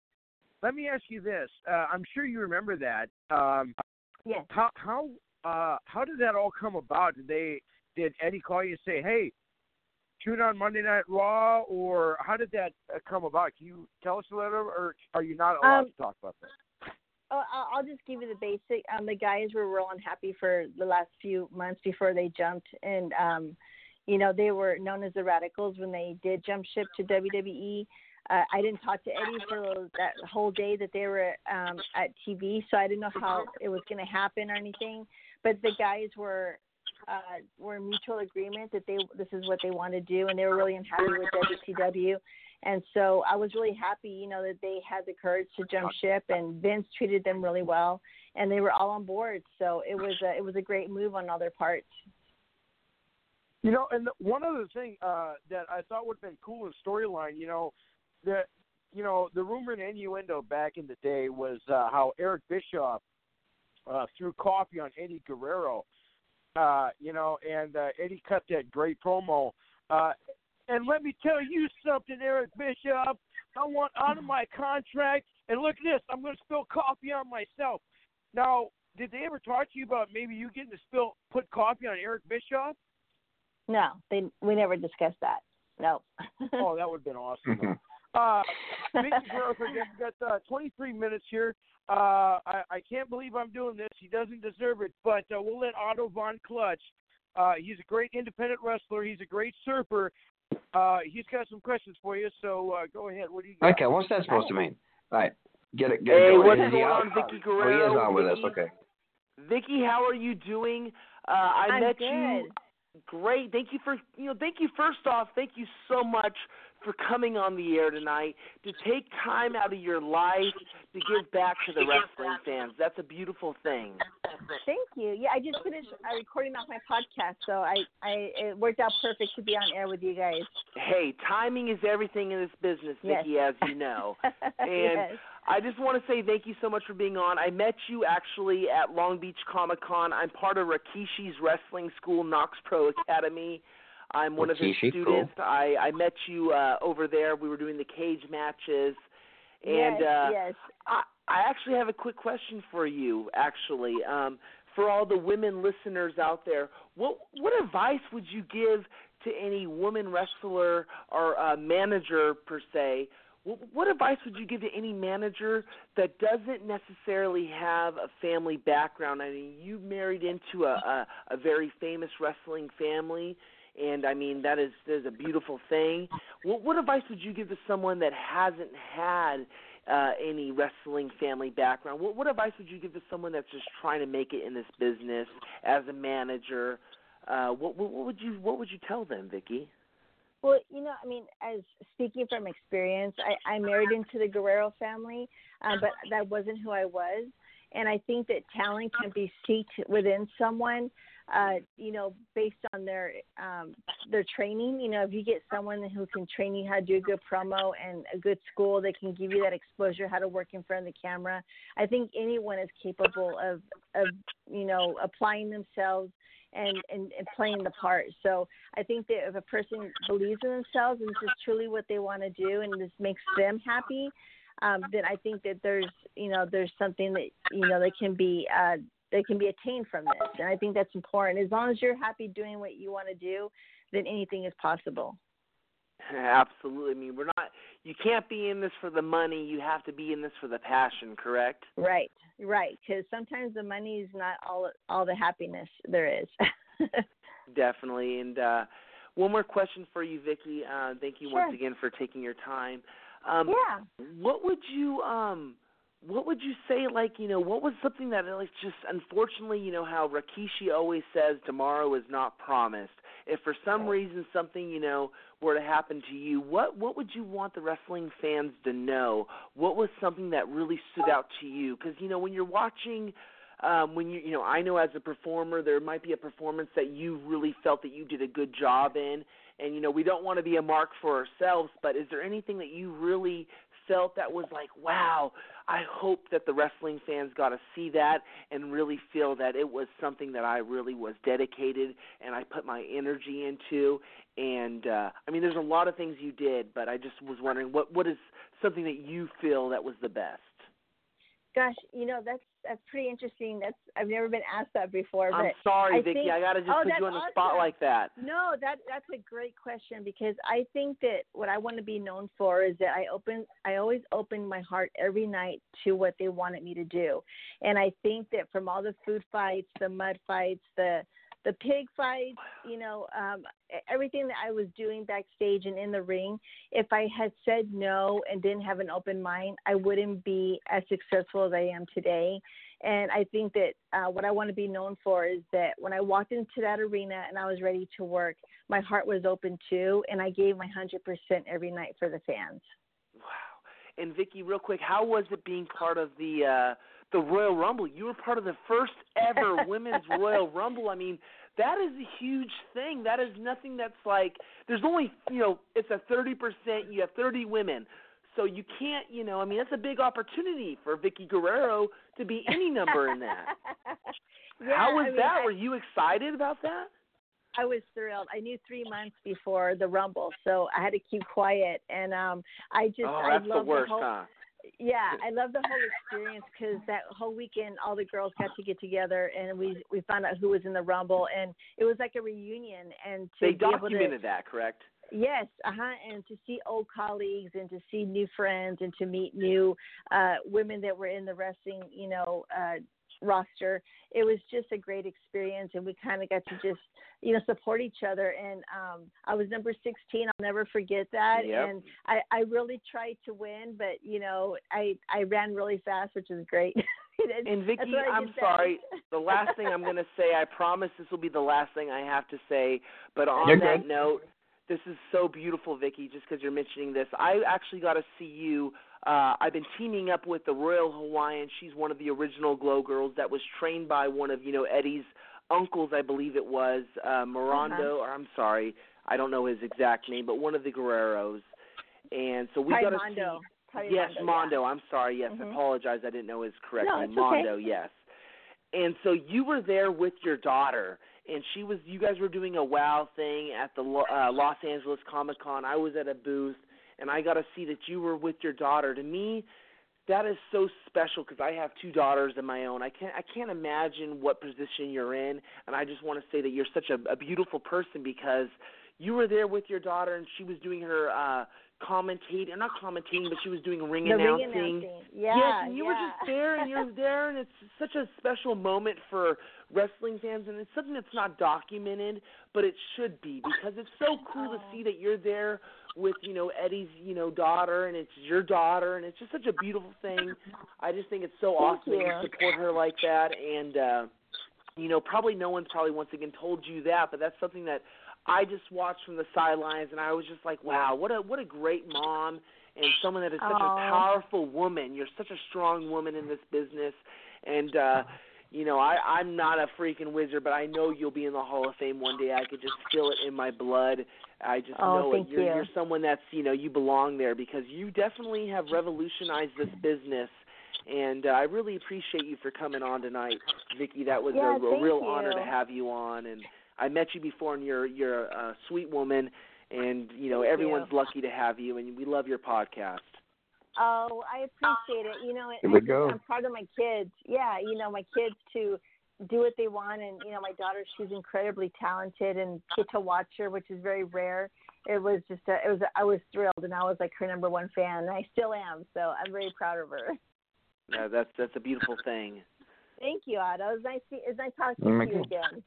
Yes, Uh, I, I know you don't remember because you meet so many people, and it doesn't matter if you're from a, a known wrestling school. There's so many people in this business that you meet. I'm a little uh, a, a little tiny pebble in the sand, so I but appreciate I'll you never taking your time. face. I bet you if I saw your face, I'd recognize you. But thank Oh, you I for for coming on the show. And uh, Otto, if you hang on, the Royal Hawaiian will be on uh, well in about 13 minutes. So if you hang on, uh, we'll uh, oh, we'll have you. nice. Yeah. Uh, but we got Vickie Guerrero on. We got 14 minutes here left with Vickie. Uh, and uh, now, Vickie, I gotta I gotta ask you. And once again, I cannot thank you enough for coming on our show. And uh, now, you know, Otto mentioned about the the WWE Hall of Fame. Now, you did you definitely deserve deserve, deserve to be in there. My question to you is, Oh, thank you. uh, when when you're when you get picked, uh, you know, uh, I shouldn't say this because unfortunately you haven't given me your phone number, but uh, can I be your date for the Hall of Fame? No. Oh, okay.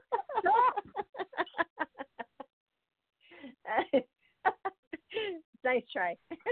That was awesome. Well, can I, can I, can I That was awesome.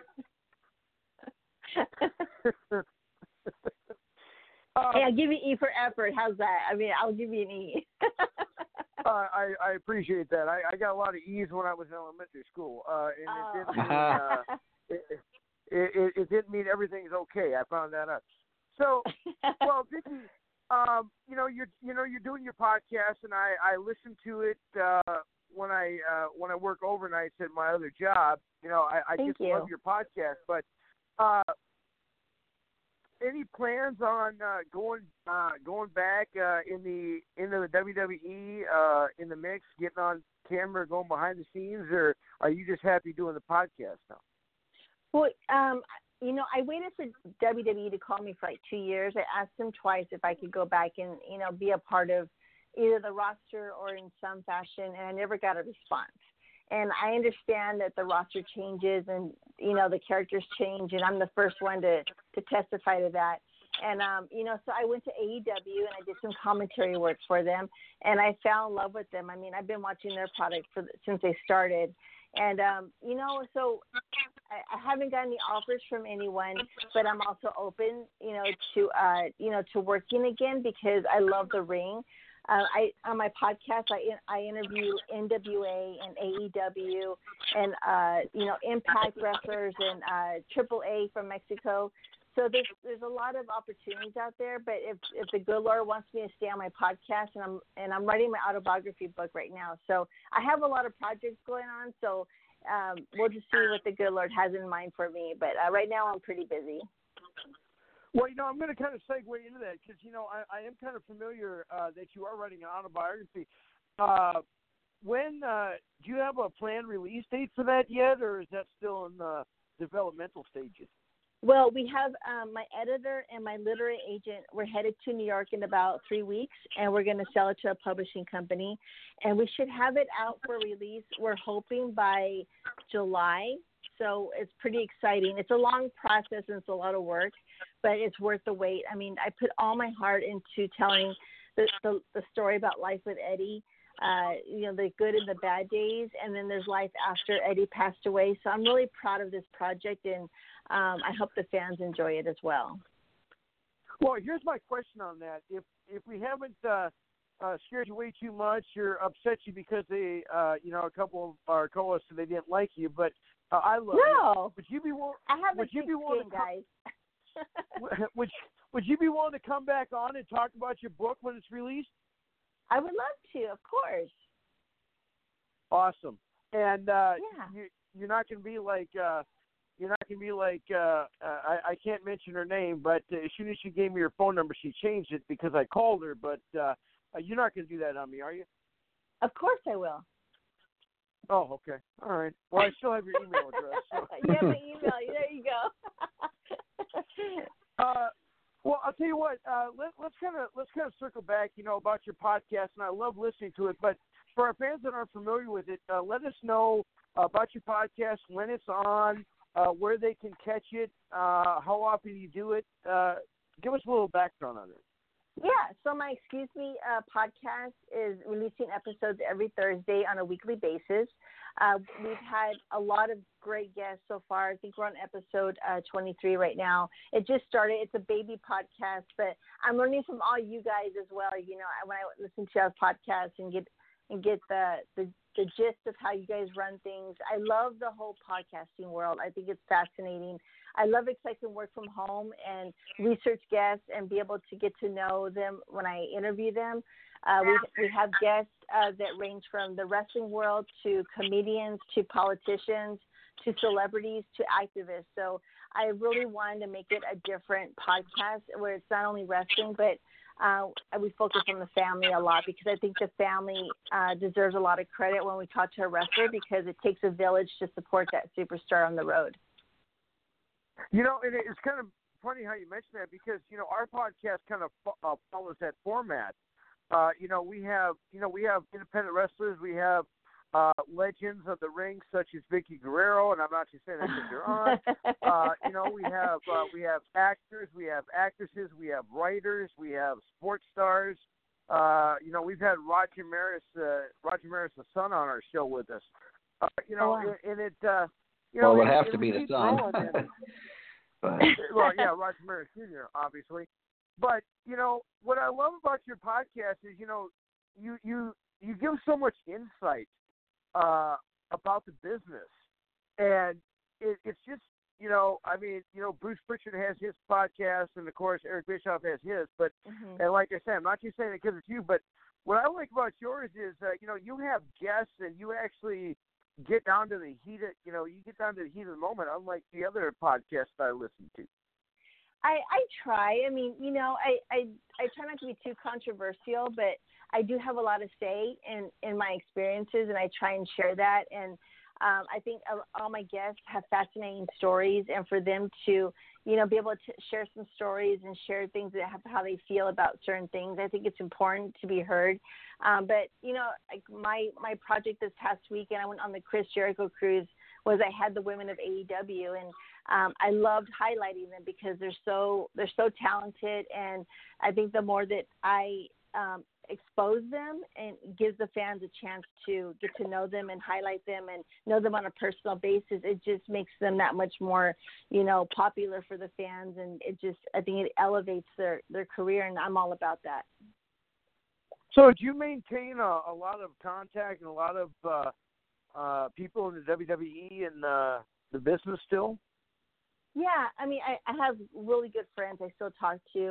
Um, I think WWE, I mean, kind of got you know, um, kind of got their feelings hurt when I went to AEW, but at the same time, you know, I mean, I'm not going to sit around for years and years and wait for them to call me. I mean, I like to make a living. I, you know, everyone needs money to pay their bills.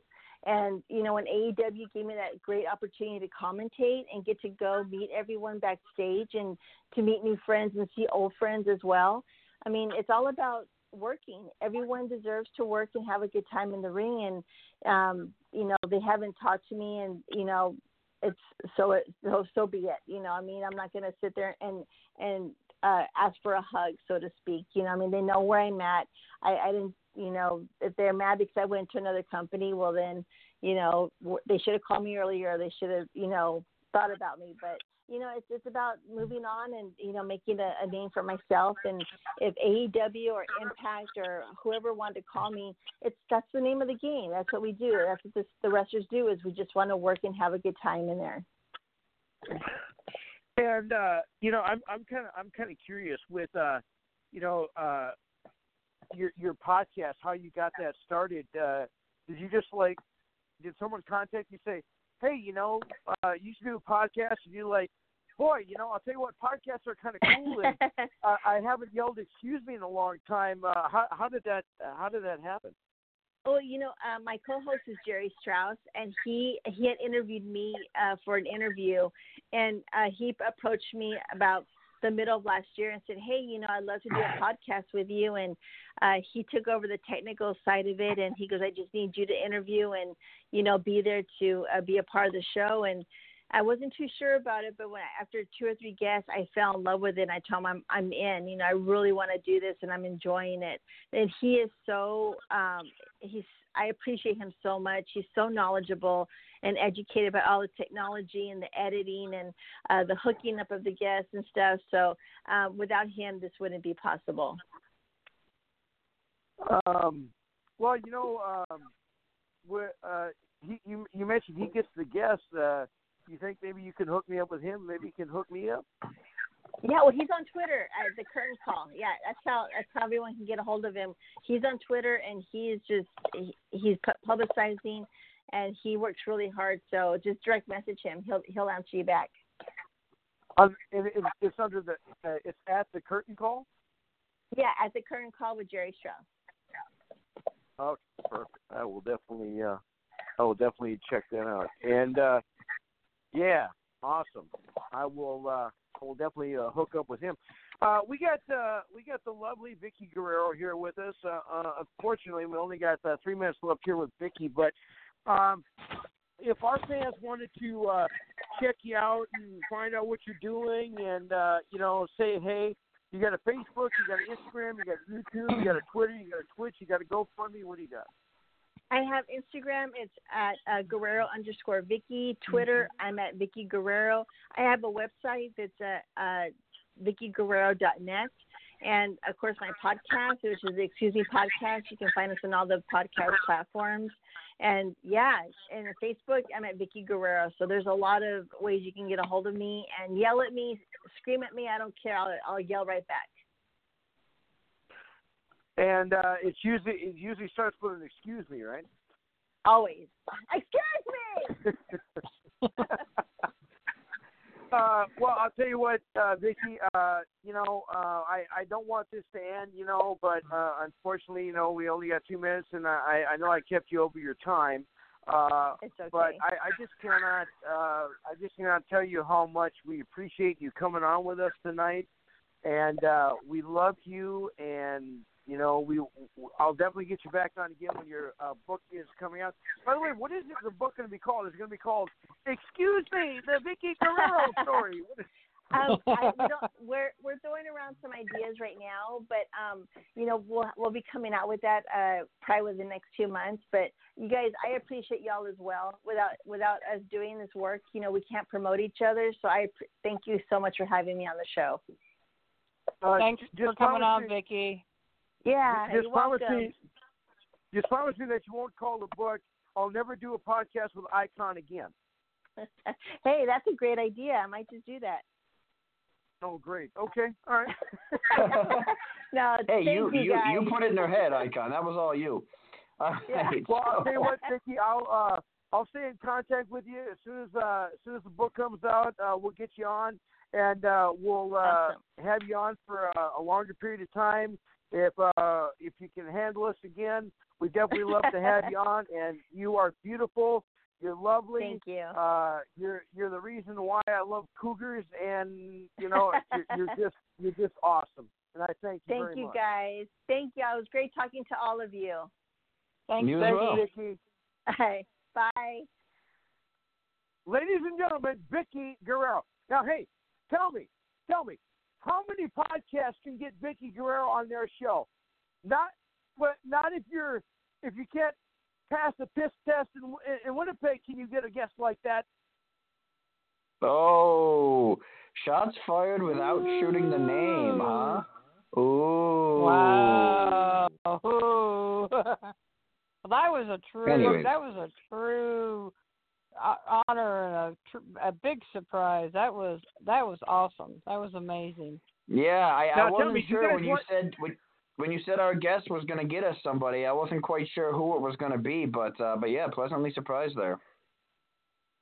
Uh, our, our next guest should be on. So if we're going to put him We on, do. let's do it. Then, uh, all right, let's go. We ahead. have so we have Otto with us, and then we have another six two six number, which I'm assuming is the one you mentioned earlier. So Icon, go ahead and uh, Yep, and and do it. uh, we are we are going to go we are going to go over. So uh, fans, be ready. Uh, real quick here, I'll let everybody know who we got coming on next week. So you know, uh, we got Baron von Raschke, Bob Cook, and we have.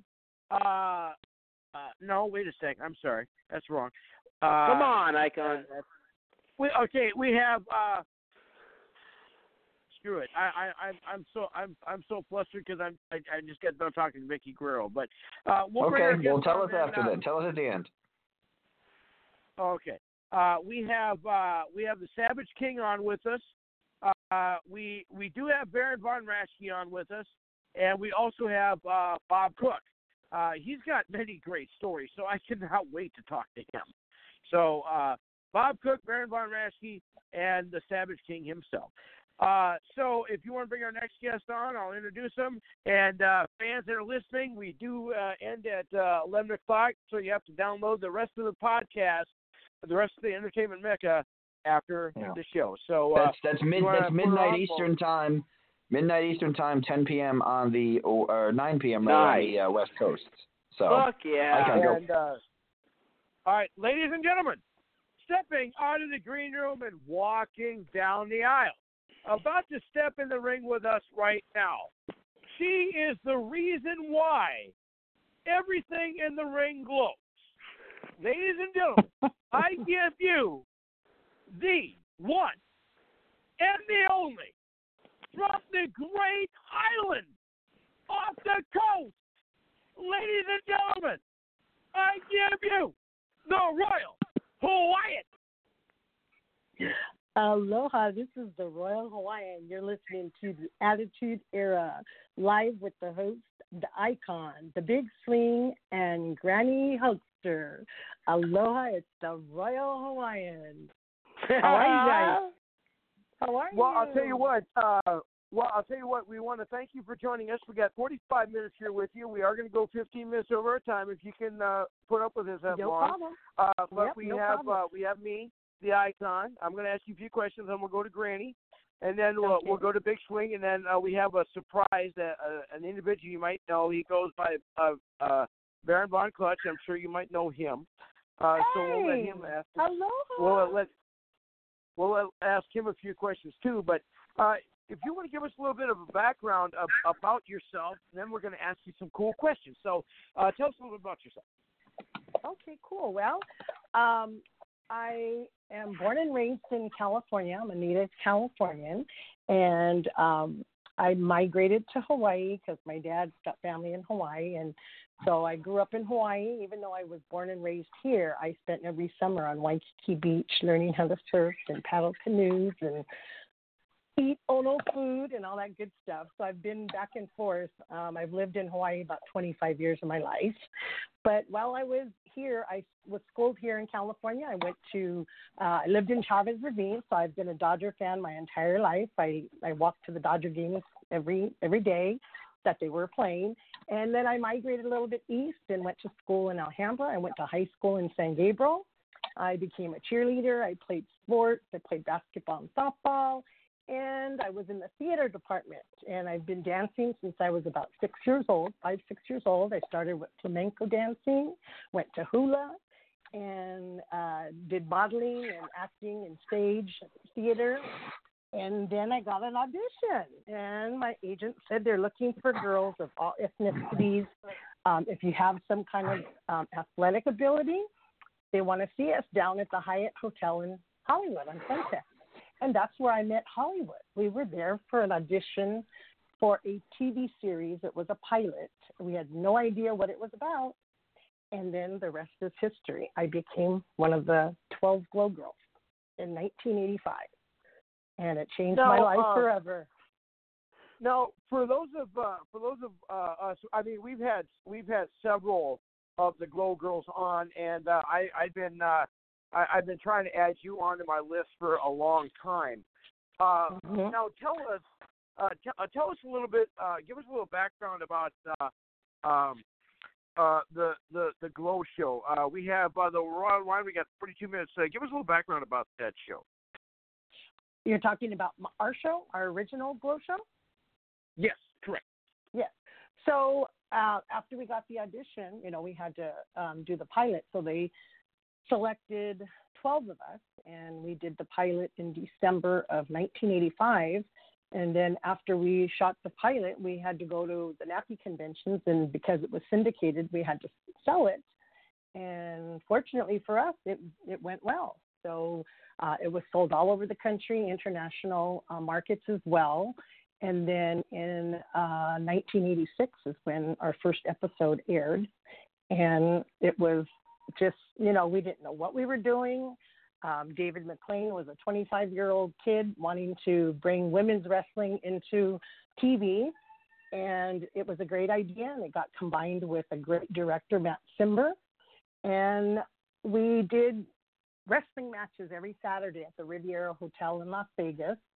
And then uh, Matt added in skits and music videos and rapping and all kind of fun stuff. And so it was kind of like a little variety show, kind of like a hee haw, if you will, and and the wrestling. And so I actually um, was chosen to play the Royal Hawaiian, which kind of just fell in my lap because it was like second nature. I had all the Hawaiian background.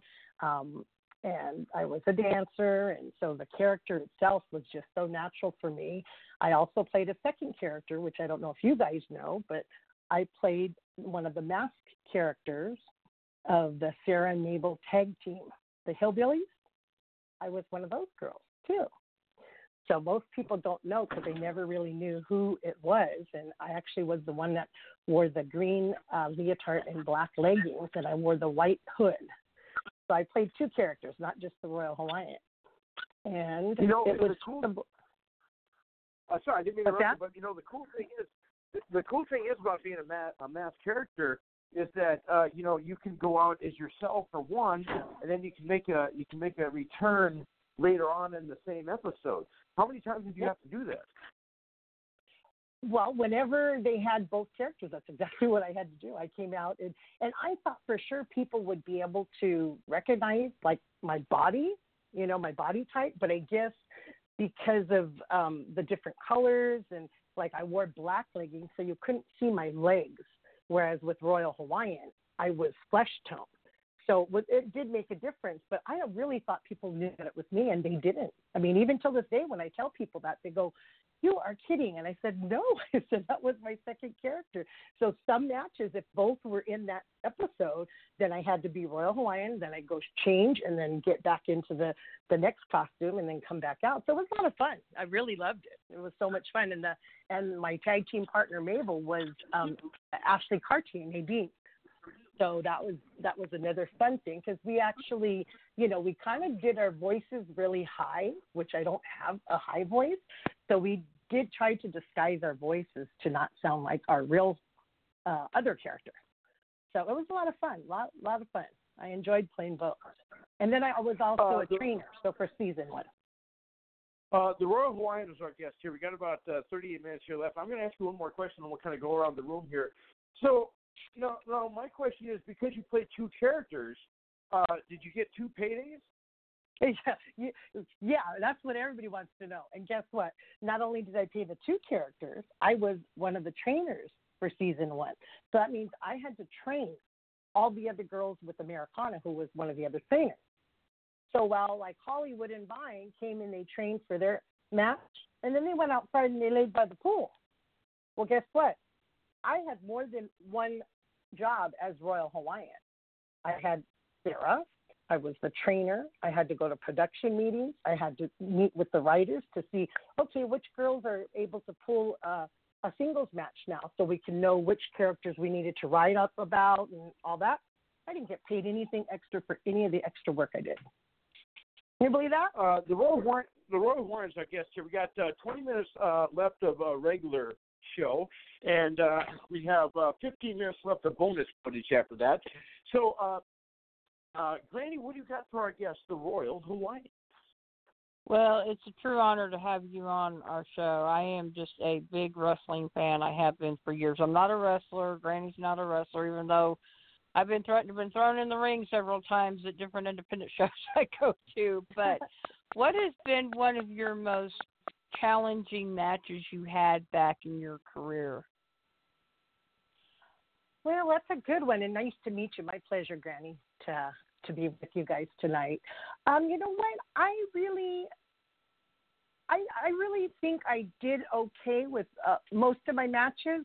Um, I would have to say for the most challenging, um, and it was posted recently, but um, for me, my tag team match with Corporal Kelly against California Doll and Dallas because Dallas Oh, was wow. a tough one because you know that was Killer Tomatoes, so she was a good Mhm. wrestler.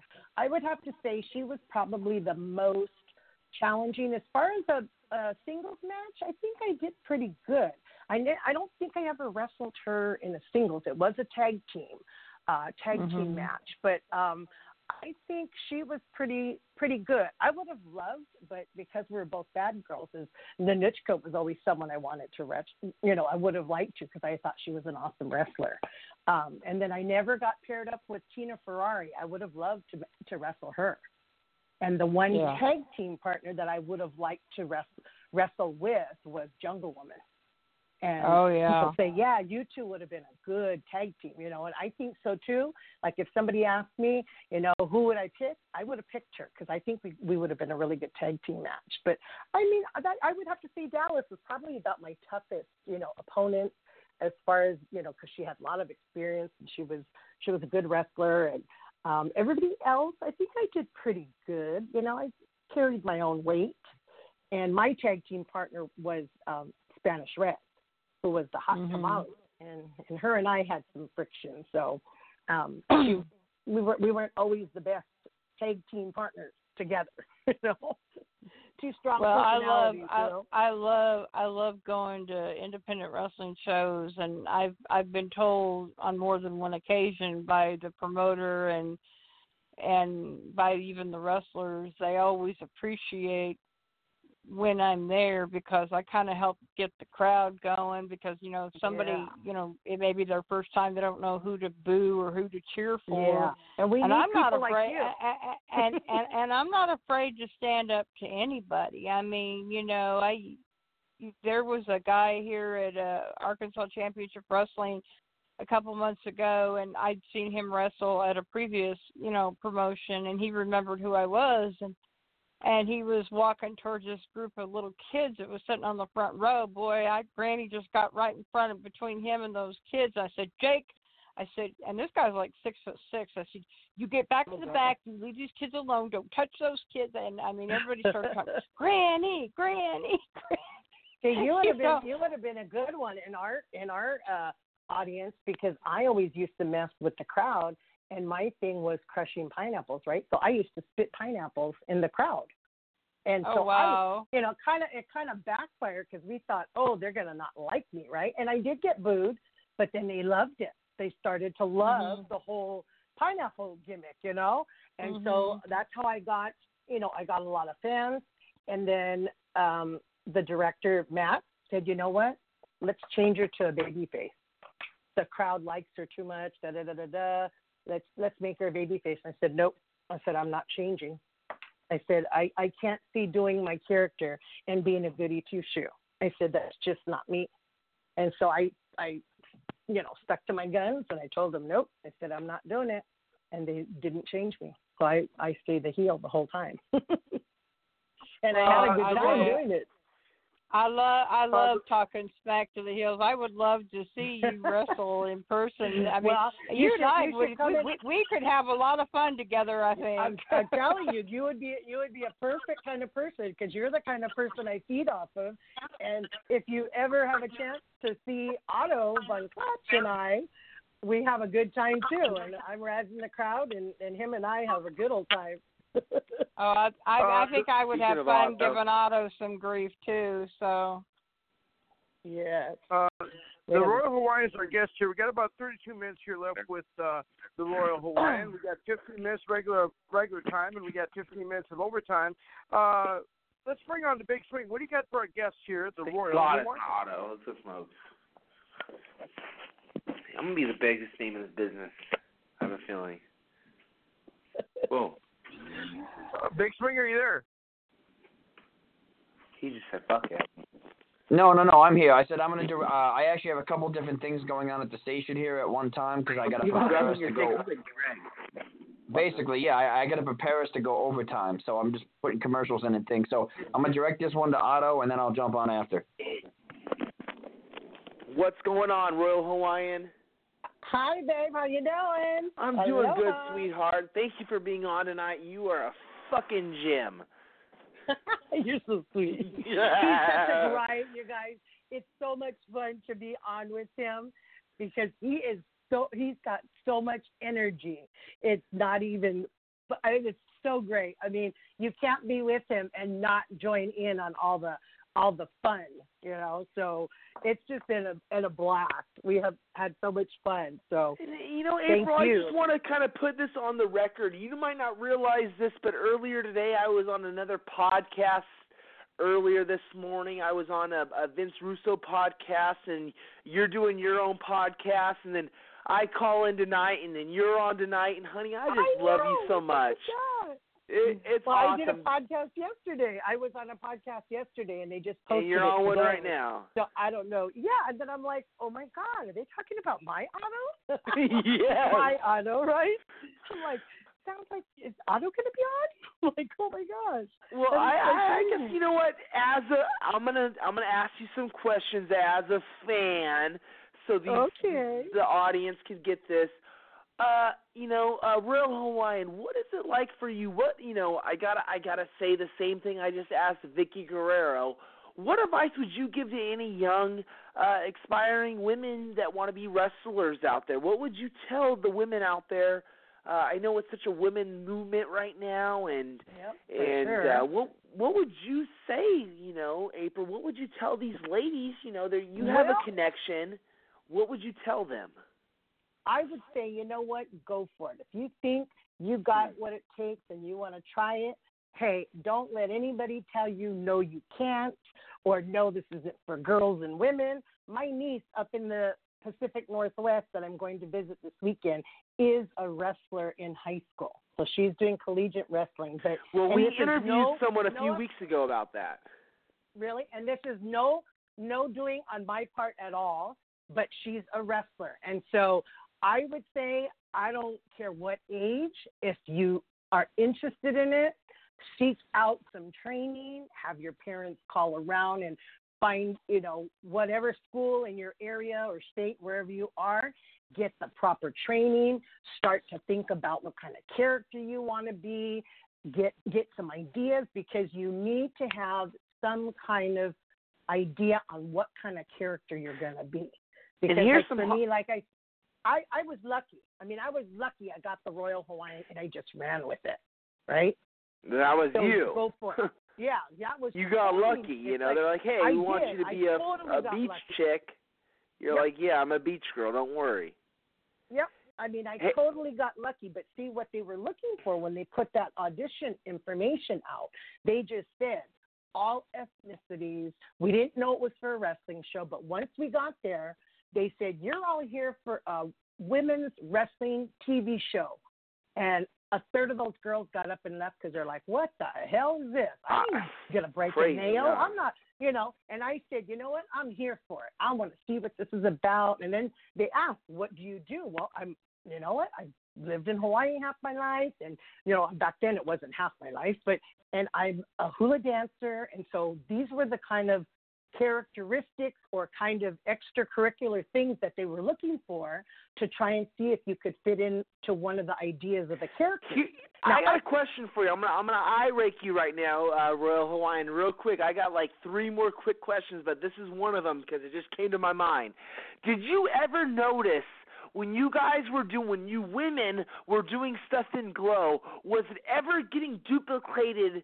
Uh, or copied in WWF at the time. Did you ever watch WWF back in 1987 and be like, "Oh shit, they Yes. just ripped off Hollywood. Oh, they just Yes. ripped off Spanish Glow. Do you know who? Well- What, what, what do you what do you think about that? Did that ever happen to you? Well, it, it, I wouldn't say quite that early on because they used to make fun of us, and they used to, and McMahon used to say, "Don't you talk to those glow girls," because back back in the day, back then, they weren't doing the kind of stuff we were doing. So it was like, okay, you're making fun of the glow girls, or you're telling your guys not to talk to us. Well, guess what? Now, when you look back, they started doing what we were doing. And okay, here's a question Look for you, real quick. Another So question. I would say yes. Okay, yes. So here's another question. What do you think? And I, I'm I'm sorry to even mention this. I probably should not. I'm already kicking myself in the ass for asking this. But what do you think about you know? I don't even want to say her name, but you have another WWE woman wrestler using the glow gimmick. What do you think about that? Is someone is David McLane? Or who's getting paid for this? She's putting glow all over her outfit. I mean, who's getting paid for that? Nobody, not us, Not, not us, probably not him. You know, but They're just what just trying is, to and poke you know at what? you guys. well, and at this point, you know what? I'll I'll look at that and go, you know what? All, all they're doing is now giving us the recognition that we deserve. Right? Because back in the day, okay? Because back in the day, they thought we were a joke, and I just heard um, Malia, or however you say her name. Yes. because she's in WoW, right? So Right. she did an interview and she said, "Oh, well, the Glow Girls, uh, they think that they're real wrestlers, and they were making fun of women wrestling. Not really? true. Not true. Do you think she? I Not mean, obviously she was taking a working shot. She was taking a working shot. She wasn't taking a shoot, uh, a real shoot on you guys. Do you think? No, she was. She was. because she- So yeah, now, are you saying, Royal Hawaiian, that you would challenge this this woman? Well, no, because she's still wrestling, and that that was part of her thing was is she was trying to establish that she's been around for five decades and she's still wrestling, which is true, Oh. and that's great, and that's great for her. But don't dump on us. I mean, you're dumping on us saying we were making fun of women's wrestlers. Not true. And and. I gotta and I gotta add on to this real quick. You've been nothing but good to me. You've literally shown me. You've literally taken me under your glow wing, let's say, and me and you have wrestled, or you performed with me at multiple shows. You're nothing but a professional. You're trying to get me booked. You're a true manager. You belong, April. You belong in NXT. Otto Von Clutch and April, the Royal Hawaiian, Bring it I on. believe are going to be in. NXT. I, and, and that's what you say you. is bring And- it and- on, and what- and I love well, it. Well, because from day one, what did I tell you? I said, you know what? I will help you do whatever I can and use Royal Hawaiian as the vehicle to help you. Just, I mean, how, how could that possibly be that you're the surfer boy and I meet you at a wrestling event and then we're all of a sudden now working together? So It's the course, I wrestling god. In, yep, I want to help you in any way I can. And anything I can do to help. I mean, we I took you into our radio show, right? We You we had did. you and she took me on the air in Los Angeles. She put me on the air in Los Angeles in front of over a quarter of a million people. The Royal Hawaiian brought Otto von Clutch on, and this week, uh, February uh, 21st, 22nd, 23rd, I will be in Las Vegas, Nevada, in the Royal Hawaiian Stomping Grounds. I will be in Las Vegas with Versus Pro Wrestling, and I will be debuting at the Level Up Expo. It's a big expo where they show all the video games that are coming out. In April, uh, Royal Hawaiian is always invited with me but she's a, she's a true gem, and it's just a blessing to have her on. And I love talking to you, April. I was going to call you on Valentine's and send you I my know. love. It's it, it, I got I I've been so excited just to help out any way I can, but I w- would love to be in Vegas, but you know I'm going to be up in Seattle. I'm going to be Oh, she's a worker, um, guys. Portland. I'm she does not Portland, play around. Oregon, She is working. Washington. She's getting booked. Yeah, so I have I have a a last minute meet and greet up there in the Pacific Northwest, and I'll be Beautiful, up there. and I love that. I leave on yeah, so I'll be I'll be leaving on Thursday. I'll be up there Friday, Saturday, Sunday, Monday, Tuesday, Wednesday, probably for a good week. So yeah, and that's the way to do it. I'm going to be in Vegas for three days, but I said screw it. I'm going to make a week out of it. So I'll be there and for then the whole and then week. we go to um March sixth and uh, sixth, seventh, and eighth. I'm in Columbus, Ohio, with Hollywood. Beautiful. and we have a meet and greet at the Comic Town in Columbus, Ohio, and then we're at the Arnold Schwarzenegger uh, Sports World uh, Kids and Teen Expo on the 7th and 8th on Saturday and Sunday, and we'll be working with the new Ohio Wrestling Group. And so And, and just a little exciting. spoiler alert: we're not going to give them everything, but there is going to be something happening uh, SummerSlam weekend in Boston. Is that correct? Yeah, so we're still working on that. So just We're keep your that. ears and your eyes and ears open. So, yeah. Absolutely. So Well, thank you guys so much If for letting me talk to my yeah, manager. for- yes, thank you. It's been lots of fun. So keep your eyes open, and if you see the Royal Hawaiian and Otto von Clutch, come on down. You'll be happy to see it, and we'll be happy to see you. Uh, well, the, we got uh, the Royal Hawaiians. Uh, the Royal Hawaiians are our guest here. We got about uh, 21 minutes here left with uh, the Beautiful. Royal Hawaiian. Uh, so Thank my you. my next question is, and I, I want to kind of share this little story because I don't remember if you were on uh, the episode or not, but I'm just going to share a little story. Then I'm going to ask you about it if you were. Uh, there was a, a a show back, a game show back in the day called Card Sharks, hosted by Bob Mhm. Eubanks, Yep. and uh, the- uh, the the Glow Girls were on there for a whole week. Mm-mm. And uh, Yeah. I, I love the Glow Girls so much that I faked an illness for a whole week so I could stay home and And and watch the gals on that show. Uh, and then uh, the thing is, this is you know, of course, this is way before uh, you know uh, they had DVRs and they had uh, Yes. you know a way that you could record stuff on the v, uh, VHS. So VHS. uh, I stayed at Mhm. home and act, acted sick so I could do that. Were, were you part of that? I was not because that was a little bit later in um, into probably I think it was season two or three. I actually um, was on Family Feud, but I was on Family Feud with my family, not the Glow Girls. But they did talk about it on the on the actual show, and it was I've been on Family Feud three different times with my family because um, they needed ethnic families, and so they recalled us, you know, three different episodes, and um, when it was hosted by uh, Richard Dawson, we were on, and then I was on it again with Ray Combs, and he actually brings it up and says, "Oh, we have the Royal Hawaiian." So I actually got to pick him up, and you know, they show me lifting him and, and doing a bear hug and just kind of picking him up off his feet, and it was kind of you know fun, just a little novelty that they announced that and said I was on. So that was the only one I was on. I didn't do any of the the game shows. I did a lot of the other um, shows that we were on, the Tom Snyder show and uh, a, uh, INLA and PM Magazine and all those other promos we did prior to the, the show coming out. But I think once um, once the Glow Girls were established is when all the talk show, uh, all the um, game shows wanted to have them on and and do you know the the special week of of having the celebrity groups on and such. So I didn't get to participate in that, but I I have watched the show. You know, and and they and they Well- show my episodes my my family's on on the different cable shows still today. So I, I'll have fans send me the the you know clips of it and stuff, or they'll say, "Hey, you're on," you know, um, I don't know, whatever the the channel is that that it's going on. They call me and tell me, "Oh, you're on TV," and I'm like, "Thanks." So yeah, yeah, yeah. As a matter of fact, it's funny you mentioned that because I just recently saw you. The the the the channel is called Buzzr, actually. yeah, Buzzr. That And, was uh, that was the most recent one. So that was the most Right. recent one it was on. Yeah. So you saw it then. Yeah. So let me ask you this: What uh, who is funner to hang out with? Uh, Because I know Richard Dawson. You know, he loved to. Uh, you know, he loved to uh, kiss. kiss all his Yeah. uh, female contestants. Yeah. And Ray, Ray Combs didn't really do that. But who was funner?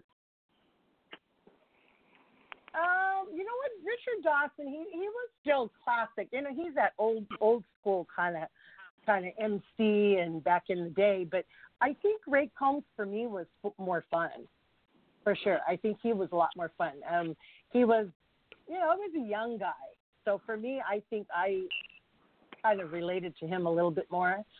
It was sad to hear about him, you know, how he left the world, but Yeah. Uh, so I think was. I think he was a lot more fun. Uh, we got uh, we have uh, the Royal Wine here with us. Uh, unfortunately, our uh, regular time has expired, but we're going to keep you for another 15 minutes because we have some more questions. Uh, Okay. Yeah, uh, real real quick background story. Unfortunately, uh, you know Ray Combs had some you know health issues, and uh, he uh, ended up you know taking his own life. Uh, you know we don't want to get uh, you know too sadness on the show, but uh, uh, I always loved Ray Combs, and uh, you know uh, I always loved Richard Dawson because of Hogan's Heroes. Uh, that's Right. actually uh, and uh, the match game uh, was where I, Yeah. I got to know Richard Dawson really I quick love that game. and uh, also uh, he him uh, in a short uh, cameo appearance in the movie. Um, uh, what was it uh, with Arnold Schwarzenegger, The Running Man? Running uh, Man, he was a yeah. host of the game show. Yep. So now uh, I, I'm kind of curious. Uh, as we have the Royal Hawaiian here with us, we got 16 minutes here. Uh, now you gal, uh, you glow gals still get together every once in a while, don't you? Uh, on on some Oh, we do. Yep. Well, we went on our cruise just this past September. That was the first one that I went on, but this was the fourth cruise, and then there's going to be another one coming up with the Afterglow Girls. And so um, we had a we had a ball in September. We did the Mexican Riviera, um, Cabo San Lucas, Mazatlan, and Puerto Vallarta. It was awesome. I I was able to zip line. That was my goal. I lost weight so that when I went on that cruise, I was able to go to the Arnold Schwarzenegger um, place where they filmed Predator, and that's where I went zip lining. It was so much fun, so much fun. But yeah, so the cruises are fantastic. It, it, we had such a great time. So I would highly recommend it. Maybe not right now with everything going on with the coronavirus and everything, but um, it's definitely a fun time. So if we have You know, another and the- time, And you know, it's interesting. You know, you kind of mentioned that. Uh, uh, I have a I have a lot of good uh, former, uh, well, uh, friend, not former friends, but friends that are former Gold Girls, like uh, uh, Miss Acer. Uh, I know you know who that is, and that? um, uh, Ro- Rocky Acer. oh Roxy, uh huh. And uh, let's see, I believe uh, Summerland has been on our show, and uh, uh, you know the one gal that uh, the one original Glow Girl I really do miss. Uh, I wish I could have met her was uh, Fiji. No, Fiji. That's my that's my island sister. So I I spent a good amount of time with her the last couple years of her life. So I miss her dearly. She's um she was a special a special glow giant and she was the icon of glow with Matilda the Hun and um Fiji really uh loved glow. It was her life. You know, and unfortunately And, uh, um Go ahead, sorry. no, no, no. She just, you know, she went too soon. Wasn't her time. And uh, she was uh, the one thing that she was most famous for in the game show era was uh, she actually lifted Bob Eubanks over her head. Yeah. Yep. Well, she would lift anybody that that she could get her hands on. She'd lift you over over her head. That was she was famous for that, getting people and getting them up and over her head and throwing them out of the ring and so yeah, she was she was a special one for sure. She she was loved by everyone. You know, the kids, Uh, the adults, the Uh, glow girls. Well, you know, we uh, we we talked a little bit about uh, uh, you know being on Glow. We'll kind of we'll kind of circle back to that a little bit. But, uh, you know, you mentioned that uh, you're doing projects with uh, uh, Otto Von Clutch there. Uh, you can kind of tell us a little bit about uh, how that uh, how that came about and uh, what you do uh, for them. For you mean for Otto? How I met Otto? Well, no, wait, uh, yeah, how you got involved with uh, his promotion and uh, uh, how you got involved in uh, what you're doing now. Well, we met at a at a an event up in Victorville, and um, we were actually right next to each other. Our booths were right next to each other. I was up there with Hollywood and Lightning, and then he was up there with his guys, and so we just you know hit it off and started talking and you know exchanged uh, cards and what have you. And then um, just not too long after that, um, he was wrestling and uh, he I think I don't even remember if I reached out to him or reached. I think he might have reached out to me, and then I said, you know what? Let me know when your next show is, and I'll see if I can get some of the Glow Girls together. And with you, you reached out to me. I can't remember. And so um, I said, you know, let me see, let me know when you're going to go. And come to find out, the first show that I went to was in my old neighborhood. I used to live in Glendora, and this show was in Covina, which is like five minutes down the road. And so I told him, you know what, I could make it that night. I said, you know what, I'll come watch you. If I can get some of the other girls, I'll bring a couple girls with me. So then he calls me back and he says, you know what? He says, could you or would you think about um, being my manager and you know coming I in did. with me and I did. and then I it was and then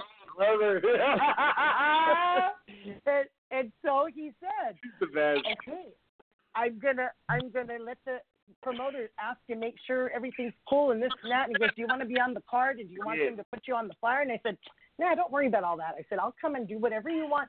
You know, I, I'm game. I said, let's do this. And so I told him, I said, you know what, I'll I'll do it, and I'm gonna bring a pineapple and da da da da. Well, he, he was already set, so I came to check out the location first, make sure I was in the right place, and then I was gonna run to the store and go buy my pineapple. Well, this guy was on it. He had a double orchid lei for me, a real flower lei, and he had my pineapple already ready. So he he was ready, and I was like, "This is awesome." I said it was just bringing back glow days, you know. And I was because this is the first thing physically that I did back in the atmosphere of an actual wrestling show and live wrestling and the whole bit. I mean, I've been doing all the promos and traveling all over the country, you know, with Hollywood and Lightning and doing their thing. But Otto got me back in the ring. So, and it was amazing. So I got there and we, you know, talked about what match when when we were in the in the lineup. And Hours over the then they announced me, and the place went crazy. We did our thing. I got involved a little bit on the apron. Jumped on um Anthony Idol, is who we were wrestling, and I jumped on him and I just put him in a headlock and you know kind of like squeezed that. him with my my legs Up on and his back knee, ride him like a dog. everybody was going crazy.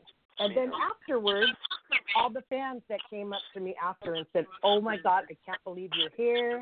Can I take a picture? Can I have an autograph?" And then another guy comes up to me and says, "Royal Hawaiian." He says, "Hi, how are you?" I made I her wet. said, "I'm good." He goes, "You don't know who I am, do you?"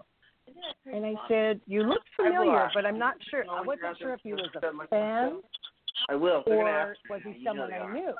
He was my old trainer. So after Glow, I started training um, bodybuilding, and this was the trainer. My original trainer had left, and he put me in, in touch with um, Roberto. And so this was I just by a fluke. I met this guy at this match, and then from then on, Otto and I have been, you know, doing our thing, and everybody's been loving it. So I just, you know, I keep doing it. Whenever we have something come up, everybody just can't wait to see what we're gonna do. And it's been fun, right, Otto? Is he still there? Uh, Yeah. yeah, Yeah, he's uh, yeah he's yeah, we he's still here. He's still there.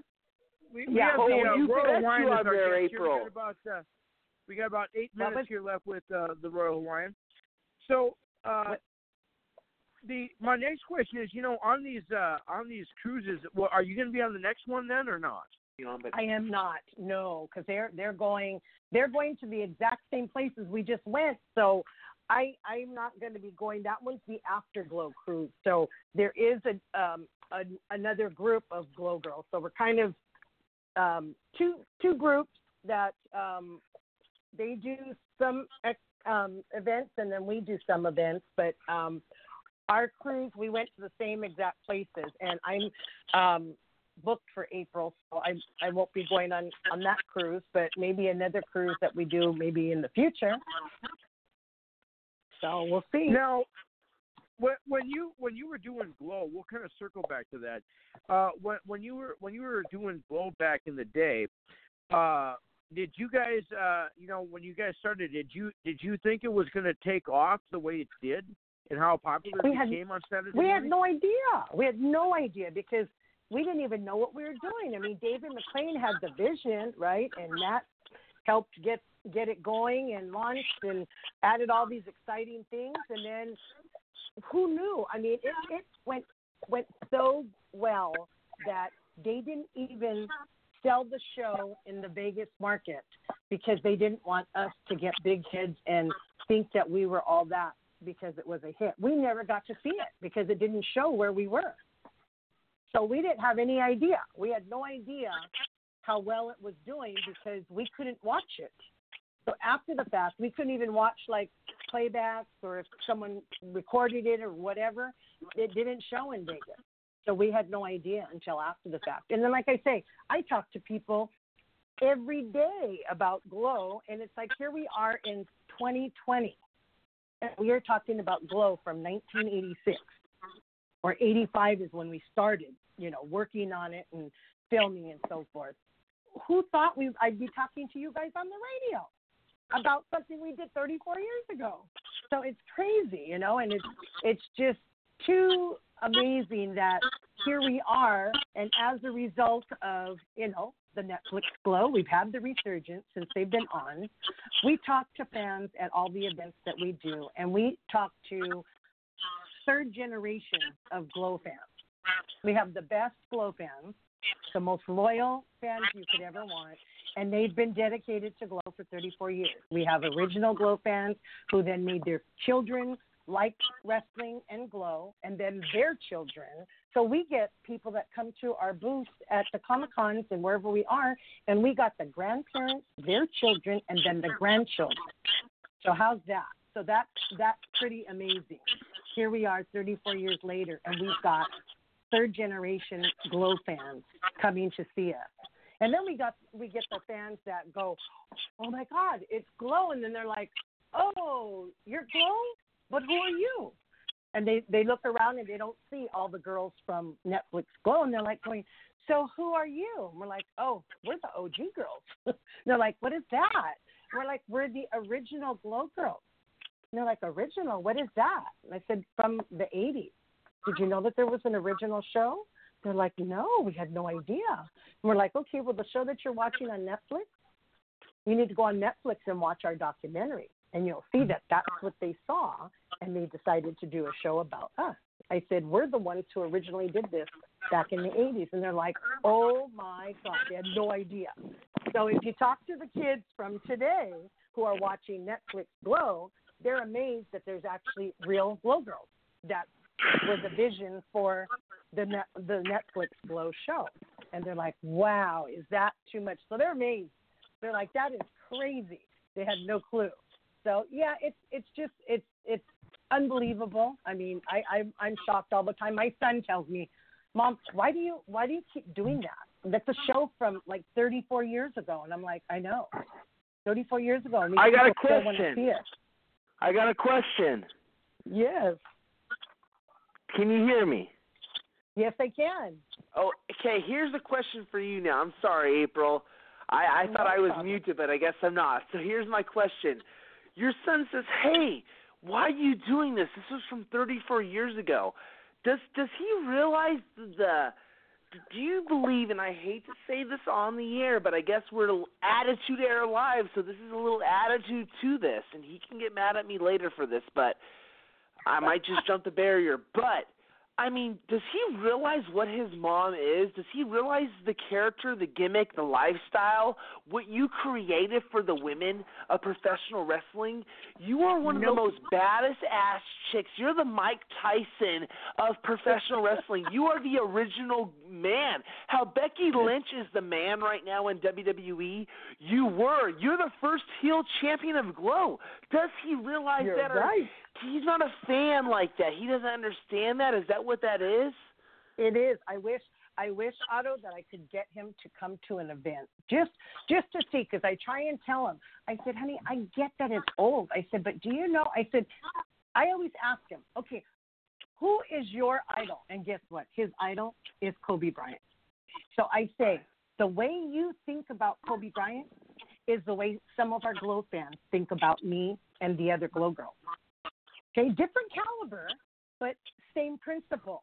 You have an idol, you have uh, an admiration, you respect him, you you've tailored your life based on his lead on recommending how to be the best you you could be. Never give up. Always do what you want. Da da da da da da da da. da. All of that. I said, guess what? There are people who look up to us like that.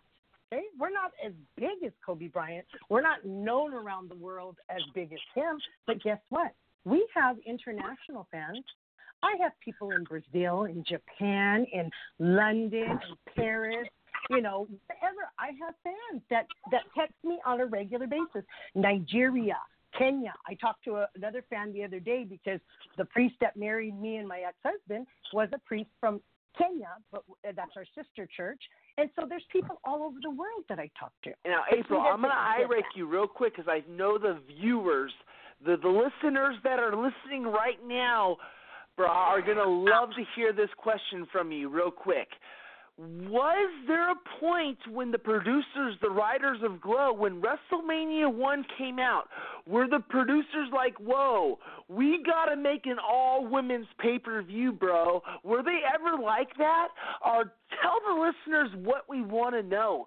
Did they want that? Or was that something that was going to happen? Even though I might know the question, I want to know what the viewers, they want to hear this. Well, you know, they did do a Glow pay per view.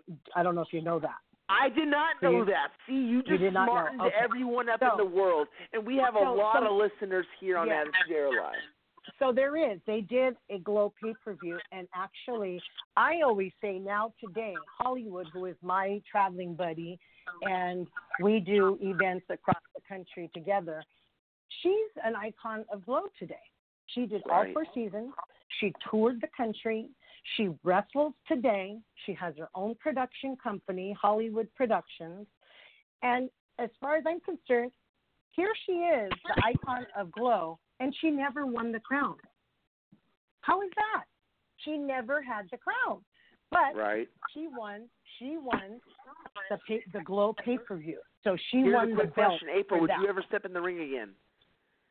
You know what? I would love to, Otto, but you know what I suffer with. You know my. I know. I know so how bad. it is, honey. You know? I know, baby. I, I, I'm I just mean, saying for the what? people. I'm saying the people that want no, to you listen, know, the people that are And you listening, know they want to know: Are you going to step in the ring again? after being with you in the ring and just being able to participate that much, it's like I have to always I get carried away. It's like so exciting and just getting on top of those guys and just like especially when we when we wrestled the duck. I mean, I had him in such a good I love you. And I had the You're a good pineapple shoved woman. up his beak, and I was like, I had to. He goes, I thought We you were wrestled never a going to let me fucking go. duck. I'm sorry, I shouldn't have I swore. We tell you, wrestled a duck, hilarious. people. We wrestled a duck, but you know, I get in there and it's just I feel the adrenaline is there. I would love Hey, to get back they're, in the they're going to kick us in like two and a half. Okay, All right. Well, I'll tell you what. We're gonna we're gonna wrap this up here real quick. Thank Um, you. Now, uh, real quick here, uh, we have the Royal Hawaiian. We got about uh, two minutes left here. Uh, I, I did send you an address. Hopefully, you can send us some autographs for some I will. giveaways. I will Hopefully you do that. I definitely will. I will go ahead and get that in the mail, and I will send those to you. She's a sweetheart then- icon. She'll take care of you. Yeah, I'll, All I'll be sending then, those um, out to you guys. And if our fans Yeah. wanted to check you out and see you, uh, you got a Facebook, you got an Instagram, you got a YouTube, I you got got a Twitter, Facebook. you got a Twitch. Yep, What do you got? so you can go, you can go on April Hom. That's H O M. That is my new and my original name that I uh, wrestled under uh, when I was the Royal Hawaiian. I was April Hom. So it's April Hom at Facebook, and then you can go on Instagram is Royal Hawaiian 25, and on uh, Twitter it's glow underscore royal. And That's my right. email And, is uh, April aprilhom25 at gmail.com. If you need to reach me, we're available for bookings. If you'd like to see me and Otto come to a show near you, let us know. We'll be happy to try and get on the card. And if you are looking for merchandise, um, you can, you know, drop me a line. I can uh, let you know what I have. I'm in the process of doing some more and uh, getting a website together. So if you are interested in any of that, just get in touch with me. I'll be happy to set you up. All And thank and, you uh, guys we for do having thank us you on. for. Yeah, we do thank you for joining us on, and then hopefully one day, uh, Otto Von Clutch. You know he's a great guy, but hopefully one day he can un- unfriend me. I would appreciate that. But uh, we do thank you we do. Uh, we- I love you, icon. I love you.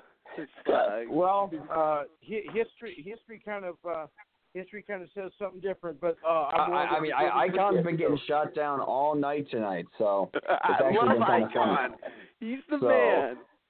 But uh, all right, but we do So- got to go though because we do have NBA Okay, All Star. Game coverage and stuff like that that they're Yes. going to talk about. okay, here, guys. so. Well, thanks for having me on. I appreciate it. Not a Talk to problem. you again soon. Aloha. Hopefully Thank sooner you. than later. Aloha, Okay. and we will see you Aloha. next Monday. Dead man walking. You've done it now.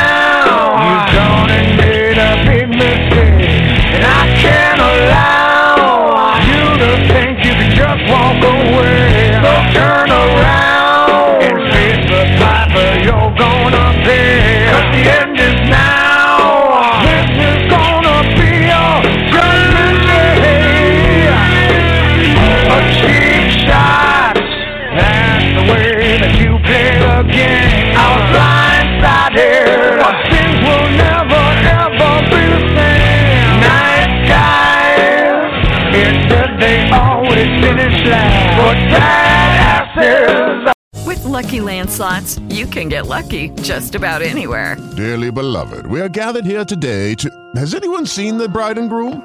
Sorry, sorry, we're here. We were getting lucky in the limo and we lost track of time. No, Lucky Land Casino, with cash prizes that add up quicker than a guest registry. In that case, I pronounce you lucky. Play for free at LuckyLandSlots.com. Daily bonuses are waiting. No purchase necessary. Void where prohibited by law. 18 plus. Terms and conditions apply. See website for details.